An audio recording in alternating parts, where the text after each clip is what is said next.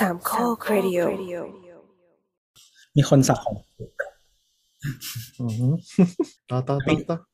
แล้วมีคนแบบสั่งสองล้านพร้อมกันแบบ สั่งจากสีส้มแล้วก็สีฟ้าไอสัตว์หาว สั่งจากสั่งจากสีส้มแล้วก็สั่งจากสีฟ้า แล้วมันตัดสต็อกไม่ทันเรื่องของหมดตะกี้คือนั่งยิ้มค้างเพราะว่าถ้าปิพูดต่อมันจะหาวแล้วมันก็ฝืนไม่ไหวไม่ไหวไม่ไหวอะแล้วไงต่อนะ ไม่ก็คือเหมือนเขาว่า แบบเขากดของชิ้นเดียวกันอะในร้านจากสีส้ม แล้วก็กดสีฟ้าก่อน แล้วก็มากดสีส้มอืมแล้วทีเนี้ยมันคือสต็อกเดียวกันใช่ไหมอืมแล้วมันซิงค์ไม่ทันของมันก็เลยแบบจริง ๆ มันต้องหมดแล้ว ซิงซิงค์ไม่ทันนี่คือหมายถึงตัวทำมือปะหรือว่าไงไม่ได้ทำมือทำด้วยระบบหรออ๋อคือหมายว่ามันมันจะมาตัดมาที่ดัตต้าเบสเรา แต่มันต้องรก็คือมันเยเหรอมันจะมีมันจะ API มันจะวิ่งไปซิงก์กับอืมไอ้โปรแกรมอะ เออ แล้วก็มันก็จะซิงก์มาอีกที่หนึ่ง มันก็จะซิงก์ไปทุกร้านที่ต่อไว้ใช่ไหมอืมโอ้เจ๋งว่ะเท่ว่ะ มันก็มีทำกันเยอะแยะเออไม่ได้ใช้ตอนนี้ใส่มือ เออใส่ใส่มือไม่ได้อะเพราะเคยมีปัญหาแล้วแบบใส่ใส่มือไม่ได้จริงนั่นแหละมีเจ้าที่มี API ปลักกับ e-commerce ไทยครบด้วยเหรอๆมีหลายเจ้าโอ้จริงรู้ มีเยอะเลยนะฮะ มีตั้งแต่แบบให้ใช้ฟรี ไปจนถึงแบบเซตอัพสามแสนอะไรอย่างเงี้ย ที่เคยทำมานะอืมเจ้าฟรีก็มีหลายเจ้านะอืมเดี๋ยวเดี๋ยวบอกหลังไม่แต่ไม่แต่เห็นแต่เห็นเอ่ออะไรนะ แต่เห็นบางเจ้าเขาเขาทำสต็อกแยกไปเลยตัดปัญหาเรื่องพวกนี้ว่าเล่นโปรเล่นอะไรจะง่ายกว่าด้วยอะไรอย่างเงี้ยอืม ก็ได้แหละ แต่เราสต็อกของไม่เยอะไงอ่าเข้าใจได้น้องไงต่อของตัดไม่ทันแล้วมีชิ้นเดียว คือจริงๆเขาสั่งหลายอย่าง แต่อืม KU นั้นอะมีชิ้นเดียว แต่สั่งชิ้นเดียวกันเนี้ยจากสองละ แล้วคนเดียวกัน คนเดียวกันเขาถือหลักอันนี้เปล่าก็จ่ายตังค์แล้วทั้งคู่ด้วยป่ะใช่จ่ายตังค์แล้วเพราะเพราะเราเราไม่เราเก็บเงินปลายทางอยู่แล้ว เราไม่ปิหดมายความว่าเออเออเอออ๋อไม่เขาไม่ได้เขาไม่ได้แค่แบบ คือถ้าของสีฟ้ามันจะไม่มีการแบบกดแล้วไม่จ่ายเงินตัดสต็อกอะอ่าเออ มันจะไม่ทำแบบนั้น ต้องจ่ายเงินเท่านั้นมันถึงจะขึ้นอ๋อนั่นก็โดนแย่งวินาทีสุดท้ายได้ ใช่ซึ่งสีฟ้ามันตัดผ่าน ก่อนแล้วสต็อกก็วิ่งไปที่สีฟ้าก่อน อ่า อืม แต่สีส้มอะมันจะสามารถกดแล้วยังไม่จ่ายเงินได้ ซึ่งมันจะจริง ๆ มันจะส่งเมลไปเตือนร้านว่ามีคนสั่งของนะ แต่ยังไม่ได้จ่ายเงิน อืม ซึ่งไม่รู้ส่งมาทำที่อะไรเขาอ๋อไม่มันอ๋อนั้นไม่เกี่ยว มันสามารถแบบขอต่อราคาออฟเฟอร์ได้มั้งในสีส้มแล้วปิดเออเออไม่แต่ว่าเดี๋ยวกำลังงง เขาเขาอาจจะอยากได้ชิ้นนี้สองอันเปล่าแล้วเขาคิดว่าแบบมีสต็อกหลายใช่อันใช่เลยใช่ใช่ใช่ใช่มีใช่หน้าก็นั่นแหละอืมนั่นแหละ ก็แล้วคือความไอ้นี่ก็คือว่า เออฝั่งไอ้แพลตฟอร์มหนึ่งอะเขาไม่ให้เข้าถึงข้อมูลลูกค้าเนาะอืม อืม ซึ่งมันทำให้เราติดต่อลูกค้าได้ยากอะเวลามันมีปัญหา อืมอืมหมายถึงว่าเราเปิดแชทไปก่อนไม่ได้จนกว่าทางนู้นจะแชทมาแชทได้แชทได้แชทได้แต่โทรไม่ได้แชทแล้วมีใครอ่านด้วยเหรอ ก็จริง คือมันจะอ่านก็ต่อเมื่อเราเป็นคนมีปัญหาแล้วเราพิมพ์ไปหาเอาปะอ่าใช่ใช่เออ แต่ว่าอยู่ๆร้านพิมพ์มา จะไปเข้าไปหาไหมเนี่ยหรอกไหมมันไม่เด้งด้วยอืม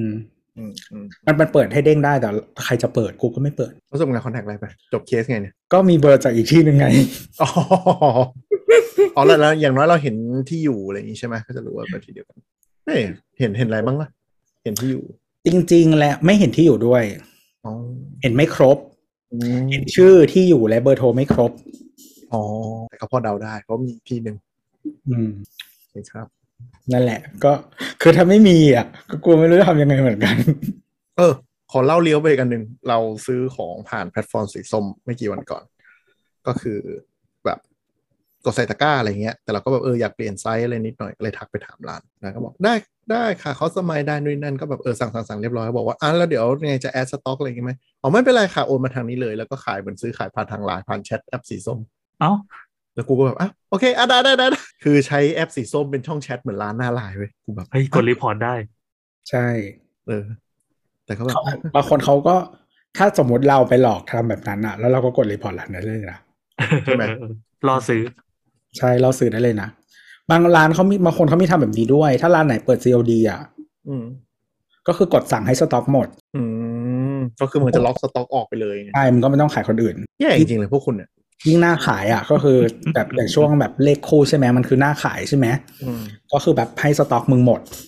แล้วก็ไม่ต้องขายคนอื่นอืมอืมอืมได้เหมือนกันร้านพวกนี้ก็คงแบบเอ้ยไม่อยากเสียค่าธรรมเนียมไม่อยากมายุ่งยากอะไรอย่างนี้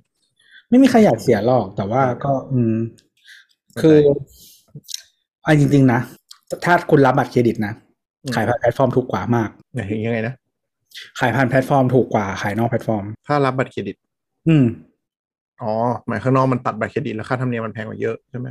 ใช่ แพงกว่าที่แพลตฟอร์มคิดไม่รวมค่าส่งที่มันเขาคิดได้ถูกกว่าอ๋อใช่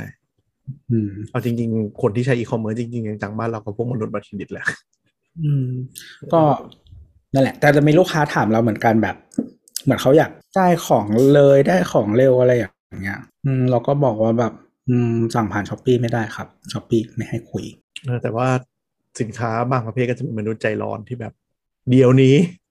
เอาแมสมาได้เลยไหมครับ ค่าส่งห้าร้อยไม่ใหม่แบบโอ้โหได้คือเราก็มีทำนะ แต่ว่าคือเดี๋ยวนี้เราไม่ได้สต็อกของเองใช่ไหมคือสต็อกไว้ที่ที่คลังใช่ไหมก็คือทำทำได้เหมือนกัน ก็คือส่งได้แต่ว่าคือคุณคุณคุยผ่านช้อปปีไม่ได้ไงก็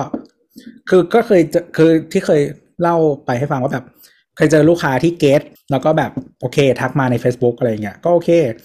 แต่ว่าถ้าลูกค้าไม่เกตก็ก็ไม่ได้ก็จบเปิดไป อืมเพราะเพราะว่าร้านโดนแบนมันไม่คุ้มอะเอามาขายได้ของไม่กี่พันให้ร้านโดนแบนอืมแค่มาที่ประเด็นหลักตอนวันนี้กันดีกว่า เย่อืมแนะนำตัวอะไรไหมหรือขี้เกียจเอาสิครับครับผมสวัสดีครับทีเจตัวครับทีเจเคนครับ และทีเจแอนจ้ะทำไมคต้องนฟัง คนฟังอีหลัก็กจะอีงเหลืองๆว่า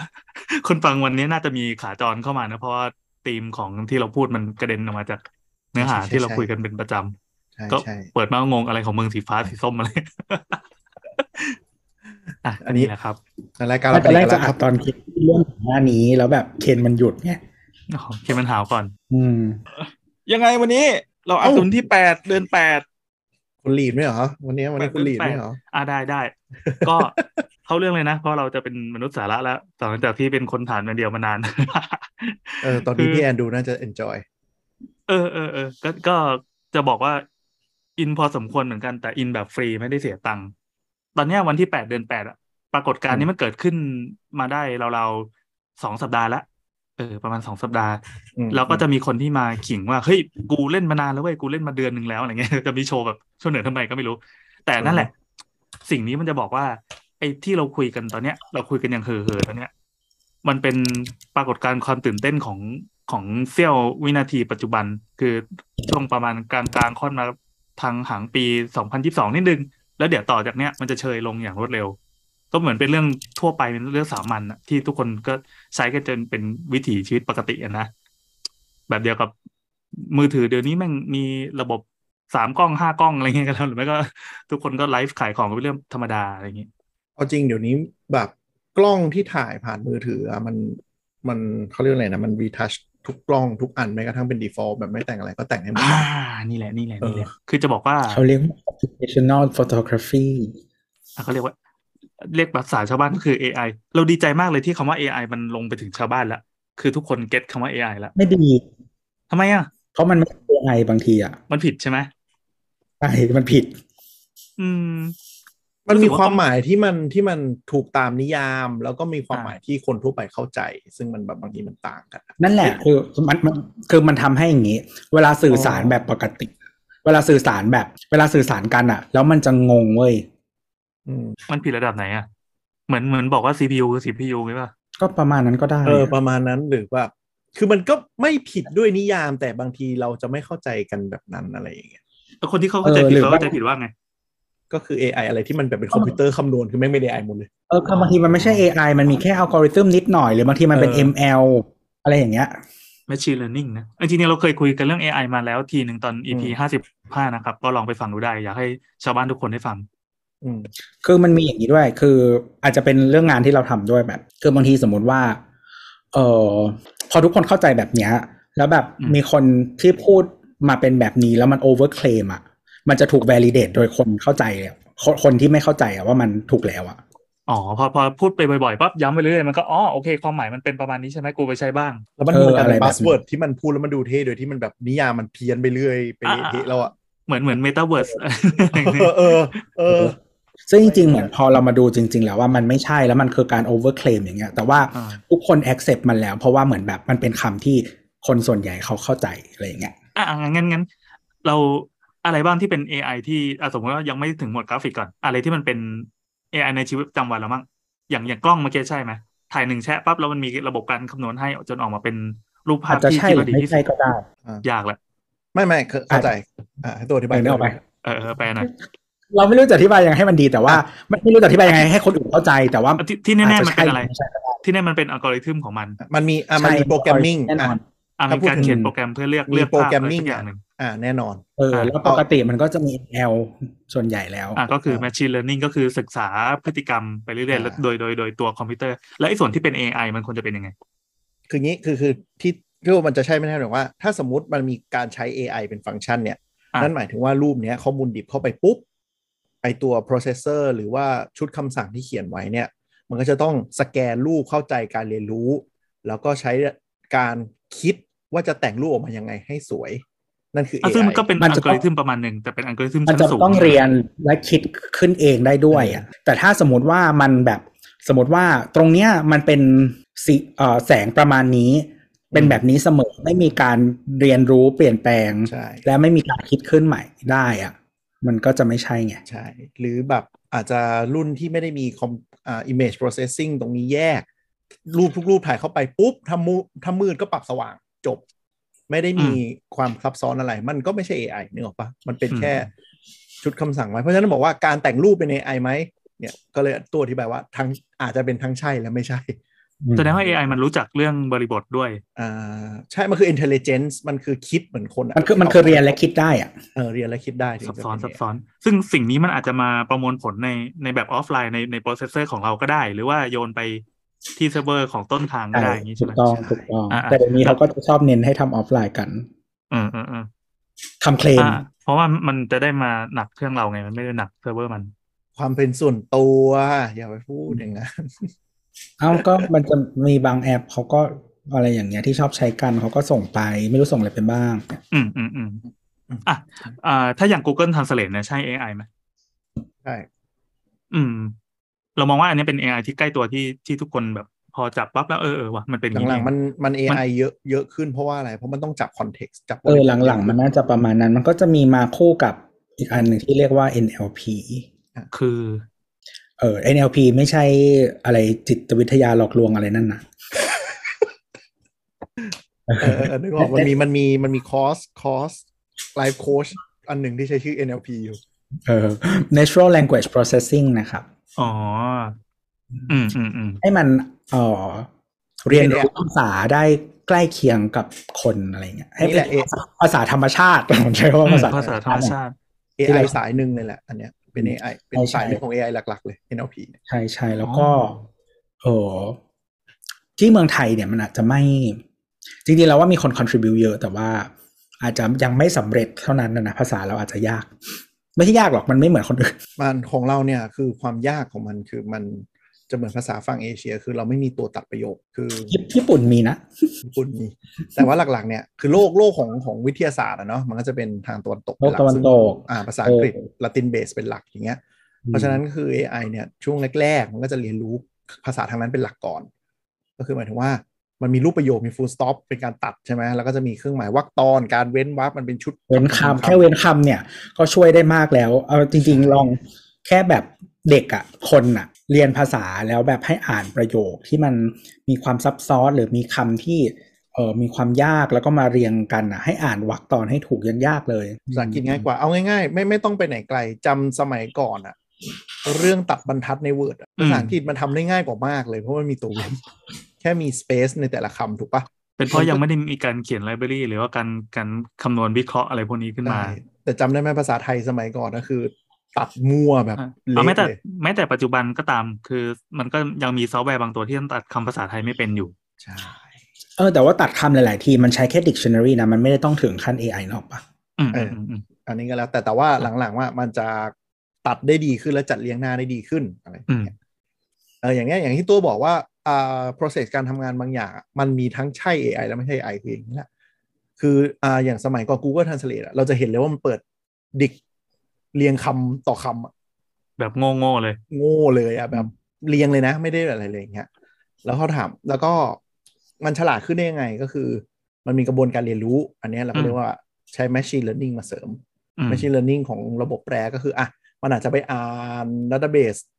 ก็คือเล่มที่แปลไทย หนังสือที่เล่มแปลไทยกับต้นฉบับอังกฤษ แล้วก็ทำความเข้าใจกับมันอย่างเงี้ยแล้วก็อีกอันนึงก็คือให้คนช่วย suggest ว่าอันไหนผิดอันไหนถูก อันนี้ก็เป็นกระบวนการ learning เหมือนกัน ซึ่งมันก็ใช้เวลาแล้วมันก็จะฉลาดขึ้นเรื่อยๆ คือภาษาแบบภาษาไทยอะบางทีมันรูปแบบคำอย่างเงี้ยมันก็ไม่เหมือนภาษาอังกฤษละ เพราะว่าภาษาไทยอะส่วนใหญ่มันจะเป็นคำโดดแล้วมาผสมกัน ภาษาอังกฤษอะมันจะใช้แบบ prefix suffix แล้วก็มีการผันรูป ซึ่งภาษาไทยมันไม่มีการผันรูป ไม่มีรูปอดีตไม่มีรูปอนาคต ไม่มีรูปอะไรทั้งคือเวลาเวลาแปลตรงๆ อะ สมมติว่าเราแปลคำตรงกลางได้ พอแบบมึงเปลี่ยนรูปแล้วอะ ภาษาไทยมันต้องใส่แบบที่การนู่นนี่นะอะไรนี่ออกปะให้มันแบบสร้าง context ให้มันอะถ้ามันแบบแปลโง่ๆมันจะแปลไม่ได้ แต่พอพอมันมี AI ปั๊บเราว่าไอ้เรื่องการเรียนการติดขัดแค่เนี้ยมันสอนแป๊บเดียวมันก็ getคือคือจริง ๆ ต้องแต่ก่อนก่อนที่ไอ้ Google มันจะดีเท่านี้รู้สึกว่าบิงอะดีกว่าเยอะมากเลยนะ ใช่บิงบิงไม่รู้ทำไมทำได้ดีกว่า อาจจะเป็นนี่แหละ คือคือโครงสร้างพื้นฐานอัลกอริทึมในการเขียนรากฐานขึ้นมาเลย Google เมื่อก่อนเมื่อก่อน Facebook ใช้บิงแปลนะทวิตเตอร์ใช้อะไรอะเรารู้สึกชอบมากเลยมันแปลดีมากแต่ในทวิตเตอร์ก็แปลดี ตอนเถียงกับจีนแบบสนุกมากพิมพ์ไทยไปได้เลย เออแล้วแต่หลังๆก็คือเนี้ยฉลาดขึ้นเยอะแล้วก็ส่วนหนึ่งก็คือภาษาไทยเนี่ยมันพัฒนายากกว่า เพราะว่าจำนวนคนใช้มีสำคัญมากเนาะจำนวน database ที่มีภาษาอังกฤษมาก มากกว่าเราเป็นพันเท่าใช่ไหมอีกอันหนึ่งก็คือหลังๆอะภาษาอื่น ๆ มันดีขึ้นมากแล้ว เพราะว่าตัว core ภาษาอังกฤษมันเริ่มนิ่ง พอมันเริ่มนิ่งปุ๊บอ่าเขาก็สามารถหา developer ที่เป็น specialize สาขานั้นมาช่วยได้มากขึ้นเรื่อยๆนี่ปะอ๋อถ้าสมัยก่อนภาษาอังกฤษไม่นิ่งอะมันจะพัง เพราะว่าระบบการแปลข้ามภาษาสังเกตดูมันจะแปลเป็นอังกฤษก่อน แล้วแปลอังกฤษไปเป็นภาษาถัดไป มันจะไม่ได้แปลข้ามมาตรงๆ เพราะฉะนั้นทุกอย่างมันเซนมันจะเซนเตอร์ที่อังกฤษ ภาษาอังกฤษเป็นหลัก สมมติเรากดแปลจีนมาไทยอะมันจะแปลเป็นอังกฤษก่อนแล้วแปลอังกฤษกลับมาไทย เพราะว่ามันไม่ไหวไงถ้ามัน cross โดยตรงมันคงได้ด้วยด้วยปัจจุบันนะ แต่อนาคตก็ไม่แน่ อันนี้สายแปลก็เสียวๆกันอยู่แต่จริงๆถ้าเป็นไปได้ในอนาคตจริงๆอะมันจะแปลดีกว่านี้ เพราะว่าไทยกับจีนอะ วิธีการวางรูปคำอะ มันใกล้กันกว่ามาก แล้วก็เรื่องของลำดับชั้นทางภาษาความสุภาพ เนี่ย ไอตอนนี้ยังทำได้ไม่ดีสังเกตปะมันแปลให้อ่านเข้าใจแต่ว่า อะอย่างภาษาตะวันออกเนาะมันจะมีลำดับชั้นความสุภาพเลเวลอะไรพวกนี้ยังไม่ค่อยฉลาดเท่าที่ควร แต่อนาคตมันมันพัฒนาไปทางนั้นอะมันเห็นรถแมพแล้วหลังๆมันแยกเพศแยกอะไรได้แล้วเห็นไหมพูดเลยชัดเจนบริบทอะไรแล้วก็มี AI ที่จริง ๆ ก่อนที่เป็น EP นี้มันมีช่วงหนึ่งในวงการ programming และนักเขียนเนาะก็จะเป็นตัว GPT 3 ที่เราเคยเล่าไปแล้วมั่งสักตอน อันนั้นคือตอบคำถามเขียนนิยาย แล้วก็ให้ช่วยคิดได้แล้ว เหมือนช่วยคิดเลยนะ THE STANDARD ไหมก่อนหน้านี้ที่ทำสกู๊ปอยู่ว่าโยงคำถามลงมาให้ AI หรือสักอย่างอะให้ AI ช่วยคิดให้หน่อยอะว่าจะแก้ไขปัญหาการเมืองไทยกับกรุงเทพยังไง น่าจะเป็นสำนักข่าวอันหนึ่งอะไม่ไม่แน่ใจไม่ได้จะไม่ได้ใช่แต่ลองไปหาดูแล้วกัน ก็สังเกตว่าการตอบอะมันเริ่มเหมือนแบบคนเรียนหนังสือเป็นละตอบอะไรที่มันแบบมีหลักการเหมือนคนทั่วไปจะคิดอะไรอย่างเงี้ยโอเค อาจจะไม่ practical ไม่ดูบริบทแต่ว่า มันก็สะท้อนให้เห็นว่า AI มันมาไกล มาคนคนก็คิดไม่ practical ไม่ดูบริบทเยอะแยะธรรมดาใช่ดิมนี่ฉลาดกว่าฉลาดกว่าคนบางคนฉลาดกว่าแบบพวก radical บางอันนี้ไม่บางทีมันอย่างนี้ คุณอินพุตอะไรให้ไปบ้างเพราะว่าจริง ๆ หลาย ๆ ตัว พอสมมติเราคือมันเป็นเอนจินเดียวกันใช่ไหมแต่ว่าเราให้เรียนไปอะ พอเราฟีดอะไรเข้าไปให้เยอะๆอะหลาย ๆ ตัวมันกลายเป็น radical เหมือนกัน เพราะว่ามันคือข้อมูลที่เราใส่เข้าไป อืมเวลามันถ่วงน้ำหนักมันก็จะถ่วงไปทั้งนั้นก็เหมือนคนน่ะเนื้อเนื้อคือคือเราอินพุตอะไรเข้ามา แล้วเราก็เอาเอาพุตออกไปแบบนั้นเนอะปะอืมใช่ใช่เอ่อไม่รู้เคยแล้วเลยแต่ว่าช่วง AI ช่วงพัฒนาการเก่ากลางใหม่ประมาณ3-4ปีที่แล้วเนี่ย มีความมันในวงการ AI ออกมาเยอะมากที่ AI อยู่ๆจะกลายเป็นคนเฮี้ยโดยไม่ได้ตั้งใจบ่อยมาก เพราะว่าบางทีเขาเปิดดัตเตอร์เบสให้ไปไล่อ่านอะแล้ว AI บางทีเวลามันไปครอมันไปครอเว็บบอร์ดประหลาดประหลาด เช่นโฟจันหรือ Reddit ซึ่งมันก็คงอารมณ์ประมาณอย่างโฟจันเนี่ยใช้คล้ายบอร์ดประมูลเราสมัยก่อน เพราะฉะนั้นพอ AI วิ่งเข้าไปอ่านปุ๊บ ออกมาเป็นคนเฮี้ยเลย เป็นคนกวนตีนเลย AI คือผ้าขาว ใช่ใช่พอพอไปครอเว็บไม่ดีปุ๊บ งานเข้าเลย แต่เด็กเป็นผ้าขาวนะเออแต่ว่า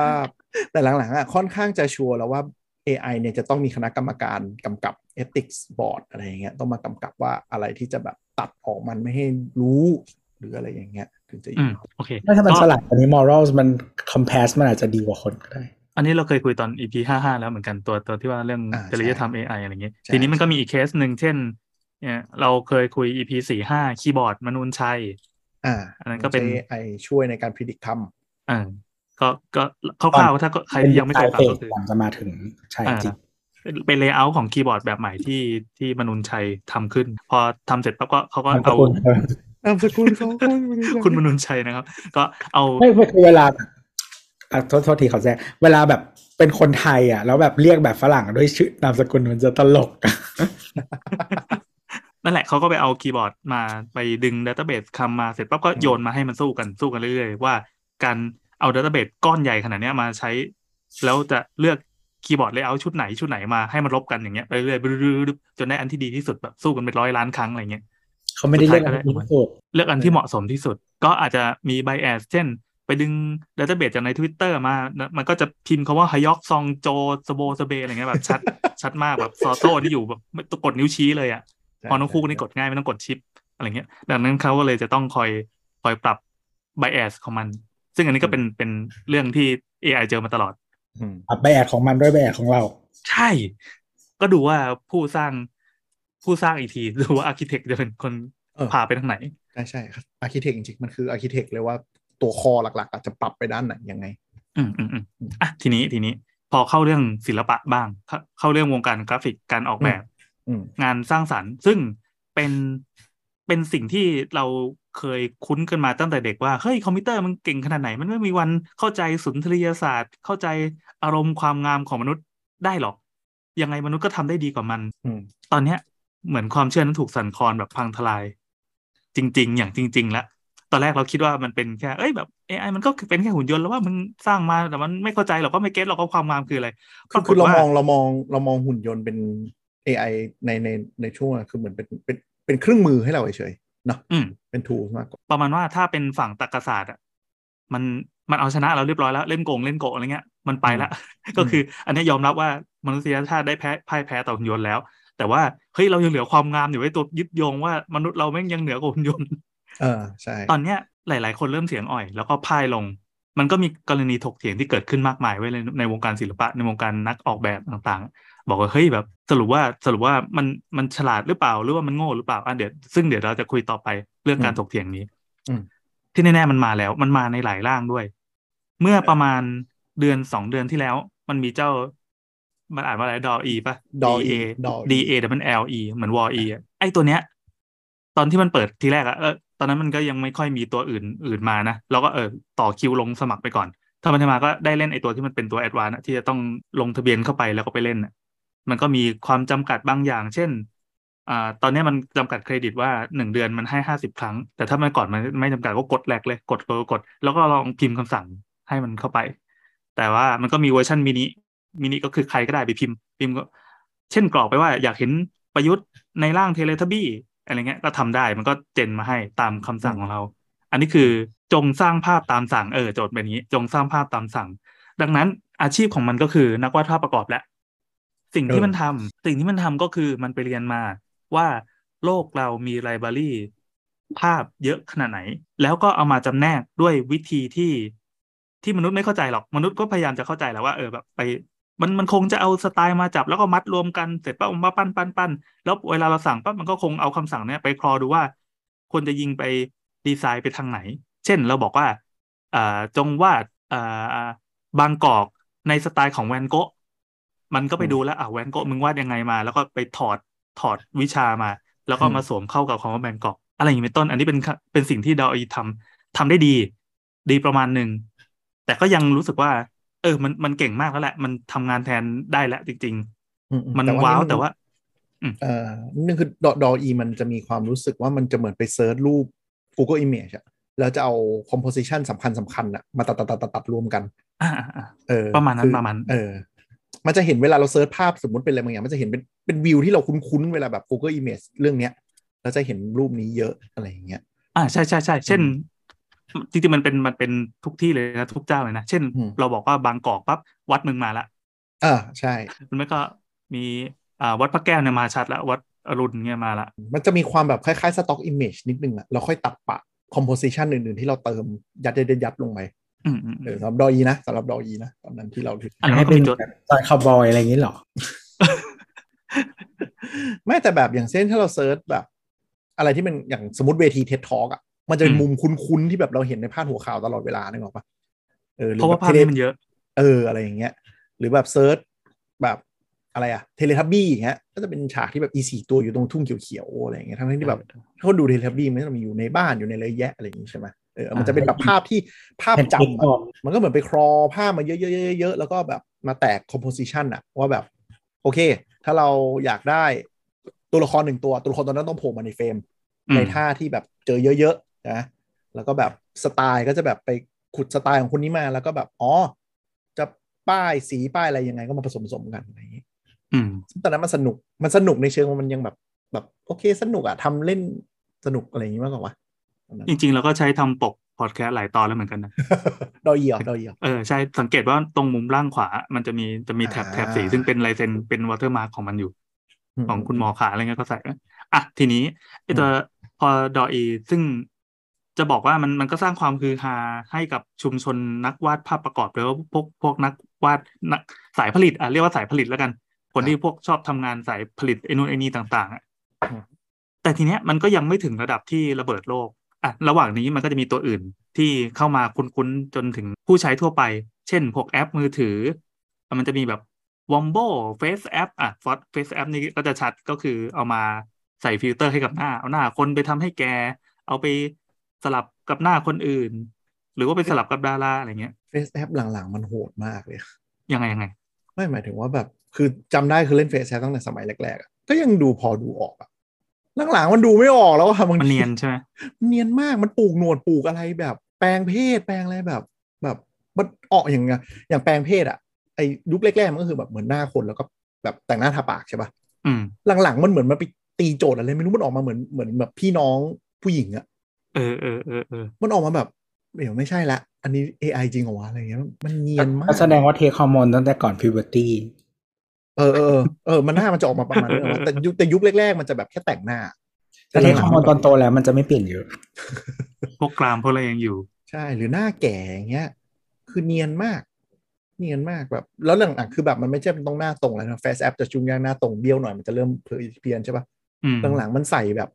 โคตรเนียนเลยมุมหน้าแปลกๆอะไรนี้เนี่ยแหละเป็นเป็นพฤติกรรมของ AI คือมันจะดีขึ้นเรื่อยๆเออมันจะเก่งขึ้นเรื่อยๆ แล้วก็อันนี้อันนี้ขอแทรกนิดนึงเรื่องเรื่องแบบ จำได้ป่ะยุคหนึ่งที่เราจะบอกว่าแบบเฮ้ยรูปตัดต่อมาดูยาก แต่ลองดูวิดีโอสิ ยังไงก็ไม่มีใครทำอะไรได้จำได้ป่ะสมมติแบบอ่าอะไรนะ นัดเดทสาวดูนี่นั่นอะไรอย่างนี้เอ็มสมัยเอ็มไอ MSN แต่งรูปแต่งรูปอะไรเงี้ยให้เปิดกล้องดูยังไงก็ปกปิดตัวจริงไม่ได้ สมัยนี้เปิดกล้องไปเถอะครับ เนียนกริบใช่ น่ากลัวมาก เนียนกริบคนละคนเป๊ะเลย วิธีที่จะแบบอยากรู้จริง ๆ คือ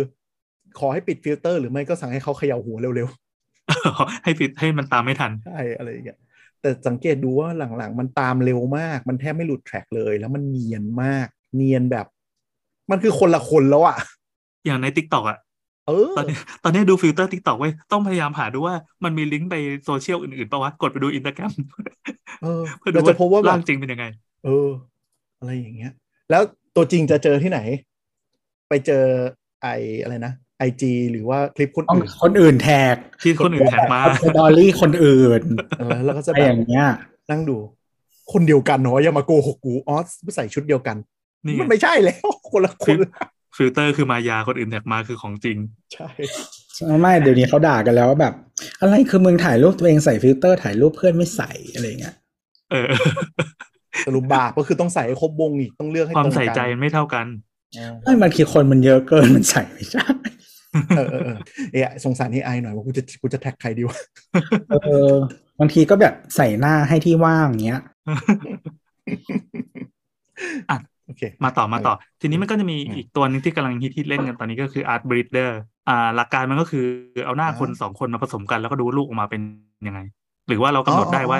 ชื่อไม่ดีเลยอะเหมือนแอปจีนเนาะชื่อแบบไม่ได้เลยอะเอาหน้ามันอันนี้เล่นในเว็บได้เลย artbreeder.com ก็ ค่อนข้างเนียน แต่ว่าก็มีคนพยายามจะผสมหน้า เช่นบอกว่าขอตาเท่านี้เนี่ยสิ ขอปากคนนี้มันคือแอปที่เอาไว้เจนหน้าที่ไม่ใช่การแรนดอมอะแต่เป็นการสั่งเลย มีคนสั่งให้ออกอาจงออกแบบประยุทธ์อะไม่ไม่เหมือนเท่าไหร่หรอก เพราะตอนนี้มันยังไม่ค่อยเก่ง ให้ทำชัดชาติหรือให้ทำคนนั้นอะไรเงี้ย ค่อนข้างคล้าย เออ ค่อนข้างคล้าย เพราะว่ามันมันคงมีวิธีการคิดอะไรบางอย่าง แล้วก็คิดว่ามันก็คงจะเก่งขึ้นเรื่อยๆอะแต่ทั้งหมดก็เป็นเพียงตัวประกอบอะเคนมาก่อน เดี๋ยวเราจะเข้าตัวใหญ่ละเออ Artbreeder นี่มันนิยมในหมู่พวกอ่านักแต่งนิยายหรืออะไรพอสมควรเลย เพราะว่าบางทีอยากได้แบบ gen หน้าตัวละครอะไรเงี้ยให้เห็นภาพอ่าใช่ใช่ใช่ก็นิยมในหมู่นักเขียน fic นักเขียนอะไรอย่างเงี้ยพอสมควรเลยแล้วก็ก็ชื่อมันก็ดูทะลึ่งซะขนาดนั้น มีแต่คุณอะไรคิด แล้วก็พวกทำ character design เนาะบางทีเขาอยากได้แบบ เอ่อเขียนการ์ตูนอะไรเงี้ยเออเขาก็แบบโยนแล้วก็แบบให้มันเจนหน้าออกมาแนวแนวเนี้ย ใส่อินพุตลงไปแล้วก็แบบโยนโยนแบบโดนเบสหน้าลงไปใช่ไหมมันจะแบบออกมาเปลี่ยนสีผมเปลี่ยนลูกกระตาเปลี่ยนกระบนหน้าอะไรเงี้ยเมื่อก่อนพวกแต่งฟิกบางทีเขาจะชอบเอารูปดารามาแบบ แล้วก็บรรยายบอกว่าหน้าประมาณนี้อะไรอย่างเงี้ยแต่ว่าหลังๆมันก็มีอาจจะเป็นเรื่องของ awareness หรือเรื่องอะไรด้วยเนี่ย มันก็มีปัญหาแหละ เอาคนจริงมาเล่นเงี้ยได้แหละก็บางทีบาง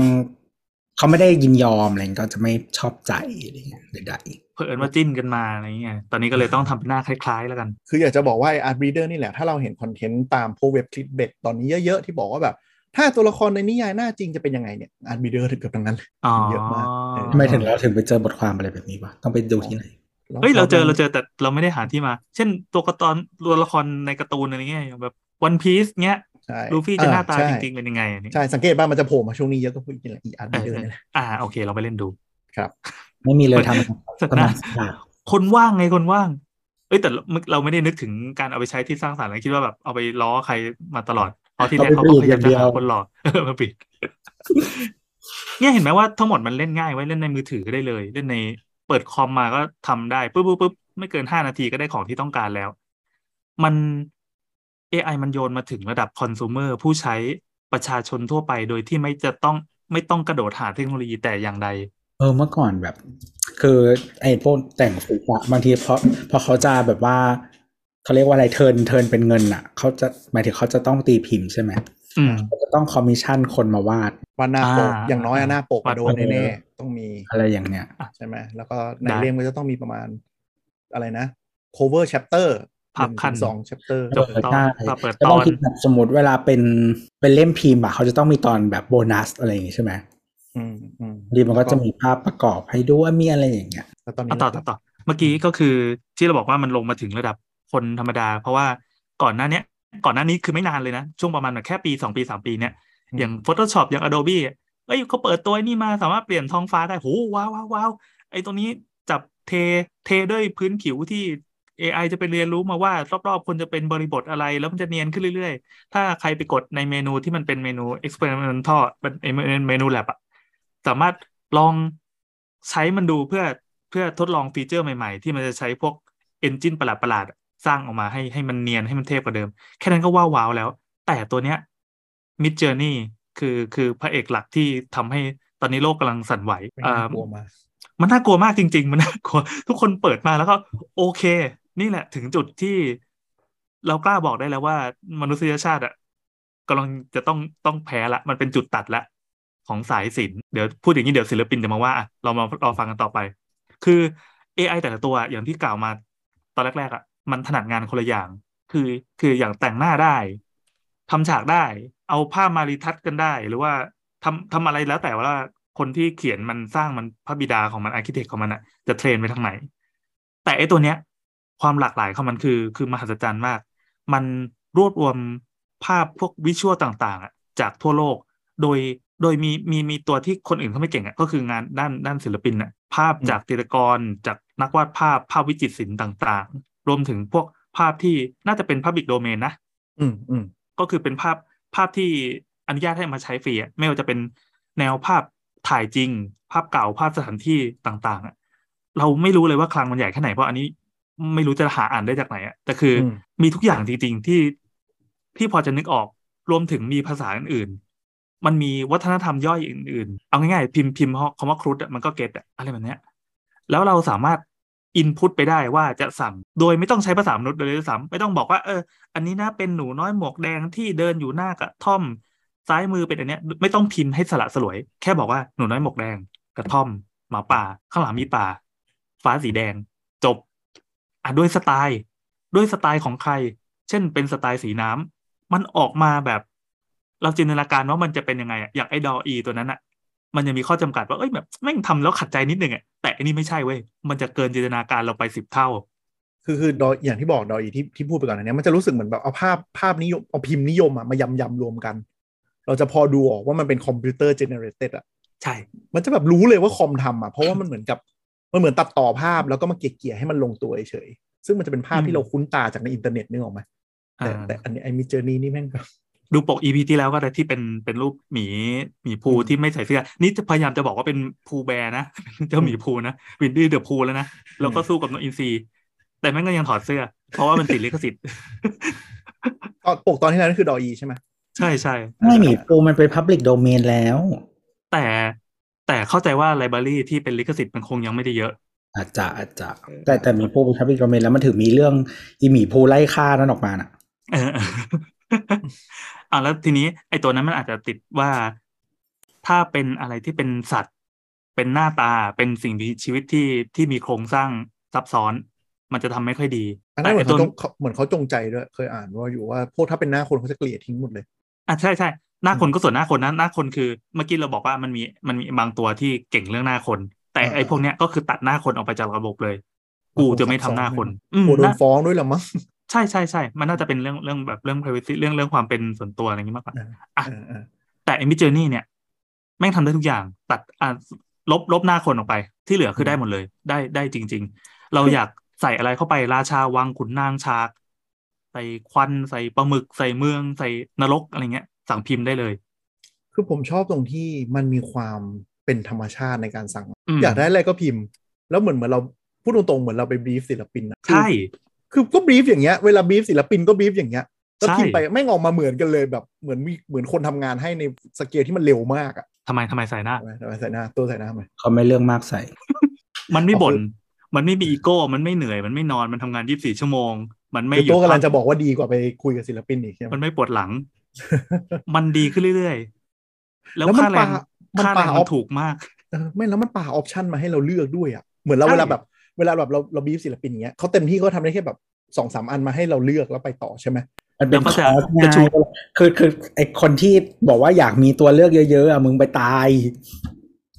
เขาทำตัวเลือกมาให้ แต่ว่าก็พยายามจะเข็นในอันที่หนึ่งอะที่ดีที่สุดที่มันใช่อยากเข็นอยากขายอะนอกนั้นก็ทำมาป็เวนลาเราทำอะฉยๆเราต้องทำตัวเลือกให้ลูกค้าเยอะอยู่แล้ว แต่เราต้องมีขายในใจไม่งั้นเราขายไม่ได้หรอก ใช่ แต่ไอไอวิจอร์นี่เนี่ย มันปามาเลยอะอะอยากซูมออกไหมอยากแคบกว่านี้หรือเปล่า หรืออินคลูดอะไรเพิ่มไหมแม่งคลิกคลิกคลิกคลิกแม่งก็ออกมาแบบฉลาดขึ้นเรื่อยๆอะจนมันแบบและเกลาจนและมันดีแบบที่สุด มึงไม่พอใจใช่ไหม ขอขอขยายวาเลียนเพิ่มจากดีไซน์เนี้ยเอ้ยกูชอบแนวเนี้ยแต่ว่าขอแบบนี้อีกห้าแบบเอ้ยสี่แบบ ใช่ คือมันเป็นแบบมันต่อเป็นเว็บไปเรื่อยๆอะอย่างเช่น สมมุติให้เราวาดรูปประมาณเป็นคนอะ มันจะมีอืมสี่ซูมระดับมาให้เลยอะอยากได้พอร์เทรตไหมอยากได้เต็มอืมตัวปะหรืออยากได้คนเป็นแค่ส่วนหนึ่งในธีมอะไรเงี้ย แล้วเราก็เลือกประมาณนี้ แล้วมันก็ต่อไปอีกต่อยอดไปอีกคือแบบ เราเลือกอันนี้ปุ๊บมันก็แบบคือเหมือนแบบถ้าเป็นคนอะ แล้วเราบรีฟเป็นคำสั้นๆอะ แล้วเขาสมมติแบบให้สามออปชันใช่ปะแล้วก็แบบแก้เพิ่มอะไรอย่างเงี้ย ก็คือโดนด่าแล้วนะแล้วโดก็นแบบชาร์จเงินเพิ่มด้วยก็ก็ก็แบบสองแรกครั้งแรกอาจจะไม่ชาร์จเงินไงบางทีเขาจะให้แก้แบบสามที่สี่ที่อะไรอย่างเงี้ยหรอกไหมอยู่ในแบบแพ็กเกจแต่ว่าแบบคือถ้ามันเปลี่ยนมึงอยู่มึงเปลี่ยนบีฟแบบว่าเพิ่มไป totally different หรือว่าหรือบางทีไม่เปลี่ยนเยอะแต่ว่าเหมือนแบบ แค่มุม perspective อะคืองานมันกลายเป็นคนละงานนึกออกปะอืม เออ แต่ว่ามึงไม่บีฟแต่แรกเนี้ยก็คือโดนแล้วนะ แต่นี่ได้เออทั้งหมดเออคือสามสิบวินาที ใช่ คือคืออ่าแล้วท่านผู้ฟังหลายคนอาจจะไม่ได้เข้าไปลองเล่นเพราะว่ามันวิธีการมันก็จะแบบค่อนข้างเฉพาะทางนิดหนึ่งมันต้องเข้าไปใน Discord แล้วคุยกับบอทเราให้บอทมันคำนวณมาอะไรเงี้ย แต่หลักๆคือ เราคุยอะไรกับมันก็ได้ สมมติ no idea โยนลงไปให้หน่อยแล้วมันก็เจนมาหลาย ๆ แบบให้เราเลือกเลยนึกออกปะอืมสมมติเราอยากได้แบบ เราไม่มีไอเดียสมมติเราเราอยากได้ภาพประกอบนิยายใหม่อะเรายังไม่รู้เลยว่าแบบ world building จะยังไงดี โยนลงไปว่าแบบมีอะไรบ้าง castle อืมแม่งขึ้นมาประสาทแบบให้มึงเลือกเลยอะแล้วมึงก็ต่อยอดกันไปต่อเองอะไรอย่างเงี้ยไม่ใช่ประสาทเกรดต่ำด้วย เป็นประสาทเออที่โหอันแรกก็เอาแล้วว่ะใช่ คือประสานมาแบบอะทรงโบราณ ทรงจีนแล้วแบบเพ้นมาสวยอะ่ะ ไม่ใช่คือดออีมันจะแบบภาษาแบบภาษาแบบการ์ตูนอะไรเงี้ยบางทีนี่หรอว่าอ่าใช่ใช่แต่อันนี้คือมาแบบอืแล้วยิ่งถ้าแบบเราเจาะจงสไตล์ลงไปได้นะ โอ้โห ถึงไหนถึงกันอะอ่าสไตล์เช่นเช่นเช่นอ่าเราบอกว่าขอเป็นสีน้ำมันก็จะแจกสีน้ำมาให้อย่างดี ให้สีไม้มันมันไม่ปลอม มันดูเป็นสีน้ำที่จริงกว่าเราวาดอะจริงกว่าเราพยายามวาดให้ดีอะจริงอะหรือว่าเอาเป็นชื่อศิลปินก็ได้อย่างเมื่อกี้ที่ยกตัวอย่างแวนโกะอะแวนโกะเป็นวาดอะไรก็ได้ในโลกแล้วตอนเนี้ย คือดีกว่าดออีกเยอะเลยอ่าบอนนี่อะไรอย่างงี้ใช่ไหมแบบชอบแบบสีน้ำอย่างนี้ ใช่ ถ้าชอบถ้าชอบแนวสไตล์สไตล์สไตล์ที่มิดเจอร์นี่มันมันฮือฮาเพราะว่ามันทำได้ดีกว่ากว่าอย่างเป็นเอกลักษณ์มากๆนะ ก็คือพวกแนวราชา แนววังแนวขุนนางแนวอะไรแนวแนวภาพประกอบตะวันตกเยอะๆภาพภาพสมัยเก่าพวกเรนซองคลาสสิคอลสวยทุกอันเลยนะ มันจะเป็นแนวแนวศิลปินฝรั่งเศสประมาณยุคศตวรรษที่สิบแปดอะให้ลองลองค้นคำว่า Jean-Honoré Fragonardแต่เหมือนมันไม่ไม่แบบไม่ detail ปะมันสั่งให้ detail ได้ใช่ไม่แต่แต่ต้องยอมรับว่าบางอันมันจะมีอันที่แบบ ถ้าเป็นคนอะจะสั่งแก้ง่ายมาก เช่นอยู่ๆแบบคนโผล่มามีห้าขา มันจะได้ได้ได้เดี๋ยวเดี๋ยวเราบอกบอกวิธีแก้เล็กๆใช่ไหมหมายถึงแบบหมายถึงว่าจุด specific แบบในภาพตรงนี้อะไรอย่างนี้ อ่าเอาอย่างนี้คือตัว ตัวภาพรวมของมันอะมันสนใจเฉพาะ visual มันไม่สนใจความจริง มันไม่สนใจมันไม่เหมือนการ render ด้วยด้วยโปรแกรมสามมิติ 3D อันนั้นนะคือฟิสิกส์เหมือนเหมือนการ์ตูนพิกซ่าทุกอย่างที่มันวางอยู่ตรงนั้นนะมันมันมีหลักฟิสิกส์คุมอยู่ แต่อันนี้มันเอา visual มานำดังนั้นมันจะมีปราสาทที่ไม่มีเงาสะท้อนน้ำได้ แต่ composition มันออกมาสวย แต่คอมโพสสวยชิบหายสวยจริง ๆ สวยทุกภาพ เปิดมาได้เลยทุกอันอะ เอาเอาตารางกริดมาวางอะ มันมึงวางได้อย่างแม่นยำเพราะว่ามันเรียนมามันเรียนมาจากอาจารย์ทั่วโลกที่เป็นศิลปินระดับโลกอะเออคือมันเรียนศิลปะจากรากฐานเลยว่าคอมโพสิชันการใช้สีมิกสีหรือว่าสไตล์ยังไง เออ เอาภาพที่ซื่อบื้อที่สุดโยนเข้าไปมันยังสวยเลย อ่า แล้วก็ไม่ใช่เป็นศิลปินเก่าๆนะ อย่างเมื่อกี้ยกตัวอย่างศิลปินศตวรรษที่สิบแปดบอกให้เขา wrap อาคารให้เหมือนให้เหมือนศิลปิน มันมีศิลปินคนหนึ่งใช่ไหมที่เข้าไปสถานที่สำคัญทั่วโลกอะแล้วเอาผ้าใบไปห่อไปอะไรเงี้ย ทำได้ อืม เออ ก็อันนี้คือของใหม่ด้วยเราสไตล์ของภาพอะไม่ใช่สไตล์ภาพประกอบหรือภาพวาดอย่างเดียวภาพสมจริงก็ยังทำได้ อยากได้ hyperrealistic ไหม อยากได้ภาพโบราณไหม อยากได้พู่กันจีน ภาพเขียนญี่ปุ่น เออสาม D สาม D ได้ แต่มันไม่ได้ render มาเป็นเป็นเป็น CAD นะนะ แต่มันเป็นสาม D ที่แสงเงาตรงแบบสวยเลยอะทำเออเออเอออยากได้ engine การ render แบบไหน Unreal Engine หรือว่าเป็น เอ้มันมีอันตัวนึงชื่อว่าจะไม่ได้อาข้ามแล้วกัน มันเป็นมันเป็นพวกแนวแนวการ render แบบต่างๆอะแล้วแม่งออกมาเหมือนจริงมากเว้ยหรือแนว cyberpunk หรือแนว เรานึกอะไรไม่ออกก็ใส่ปีคอสอไปแล้วกันสมัยหนึ่งเก้าสามศูนย์มันก็ไปหา library ในยุคนั้นว่ามันเป็นยังไง แล้วก็โยนมาให้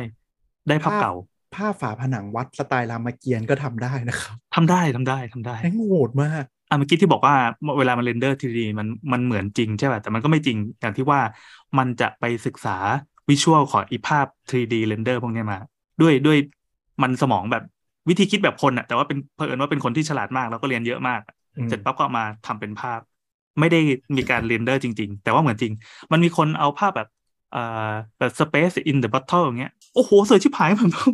สวยอะไรขนาดนี้วะไปดูได้ใน Discord นะครับอ่าอธิบายวิธีเล่นคร่าวๆไว้ก่อน ถ้าเกิดว่าใครที่สนใจจริงๆ ไปเปิดใน YouTube ได้ วิธีเล่น Mid Journey มันมีคนทำคลิปสอนเพียบเลย หลักๆ คือเข้า midjourney.com แล้วมันจะมีสองปุ่มมาให้ก็คือให้เหมือนให้ล็อกอินด้วย Discord ก็คือเราต้องมี Account Discord ด้วยถ้าไม่มีก็ไปสมัครซะเออสมัคร Discord ก่อนนั่นแหละเออไปสมัครก่อนไปสมัครก่อน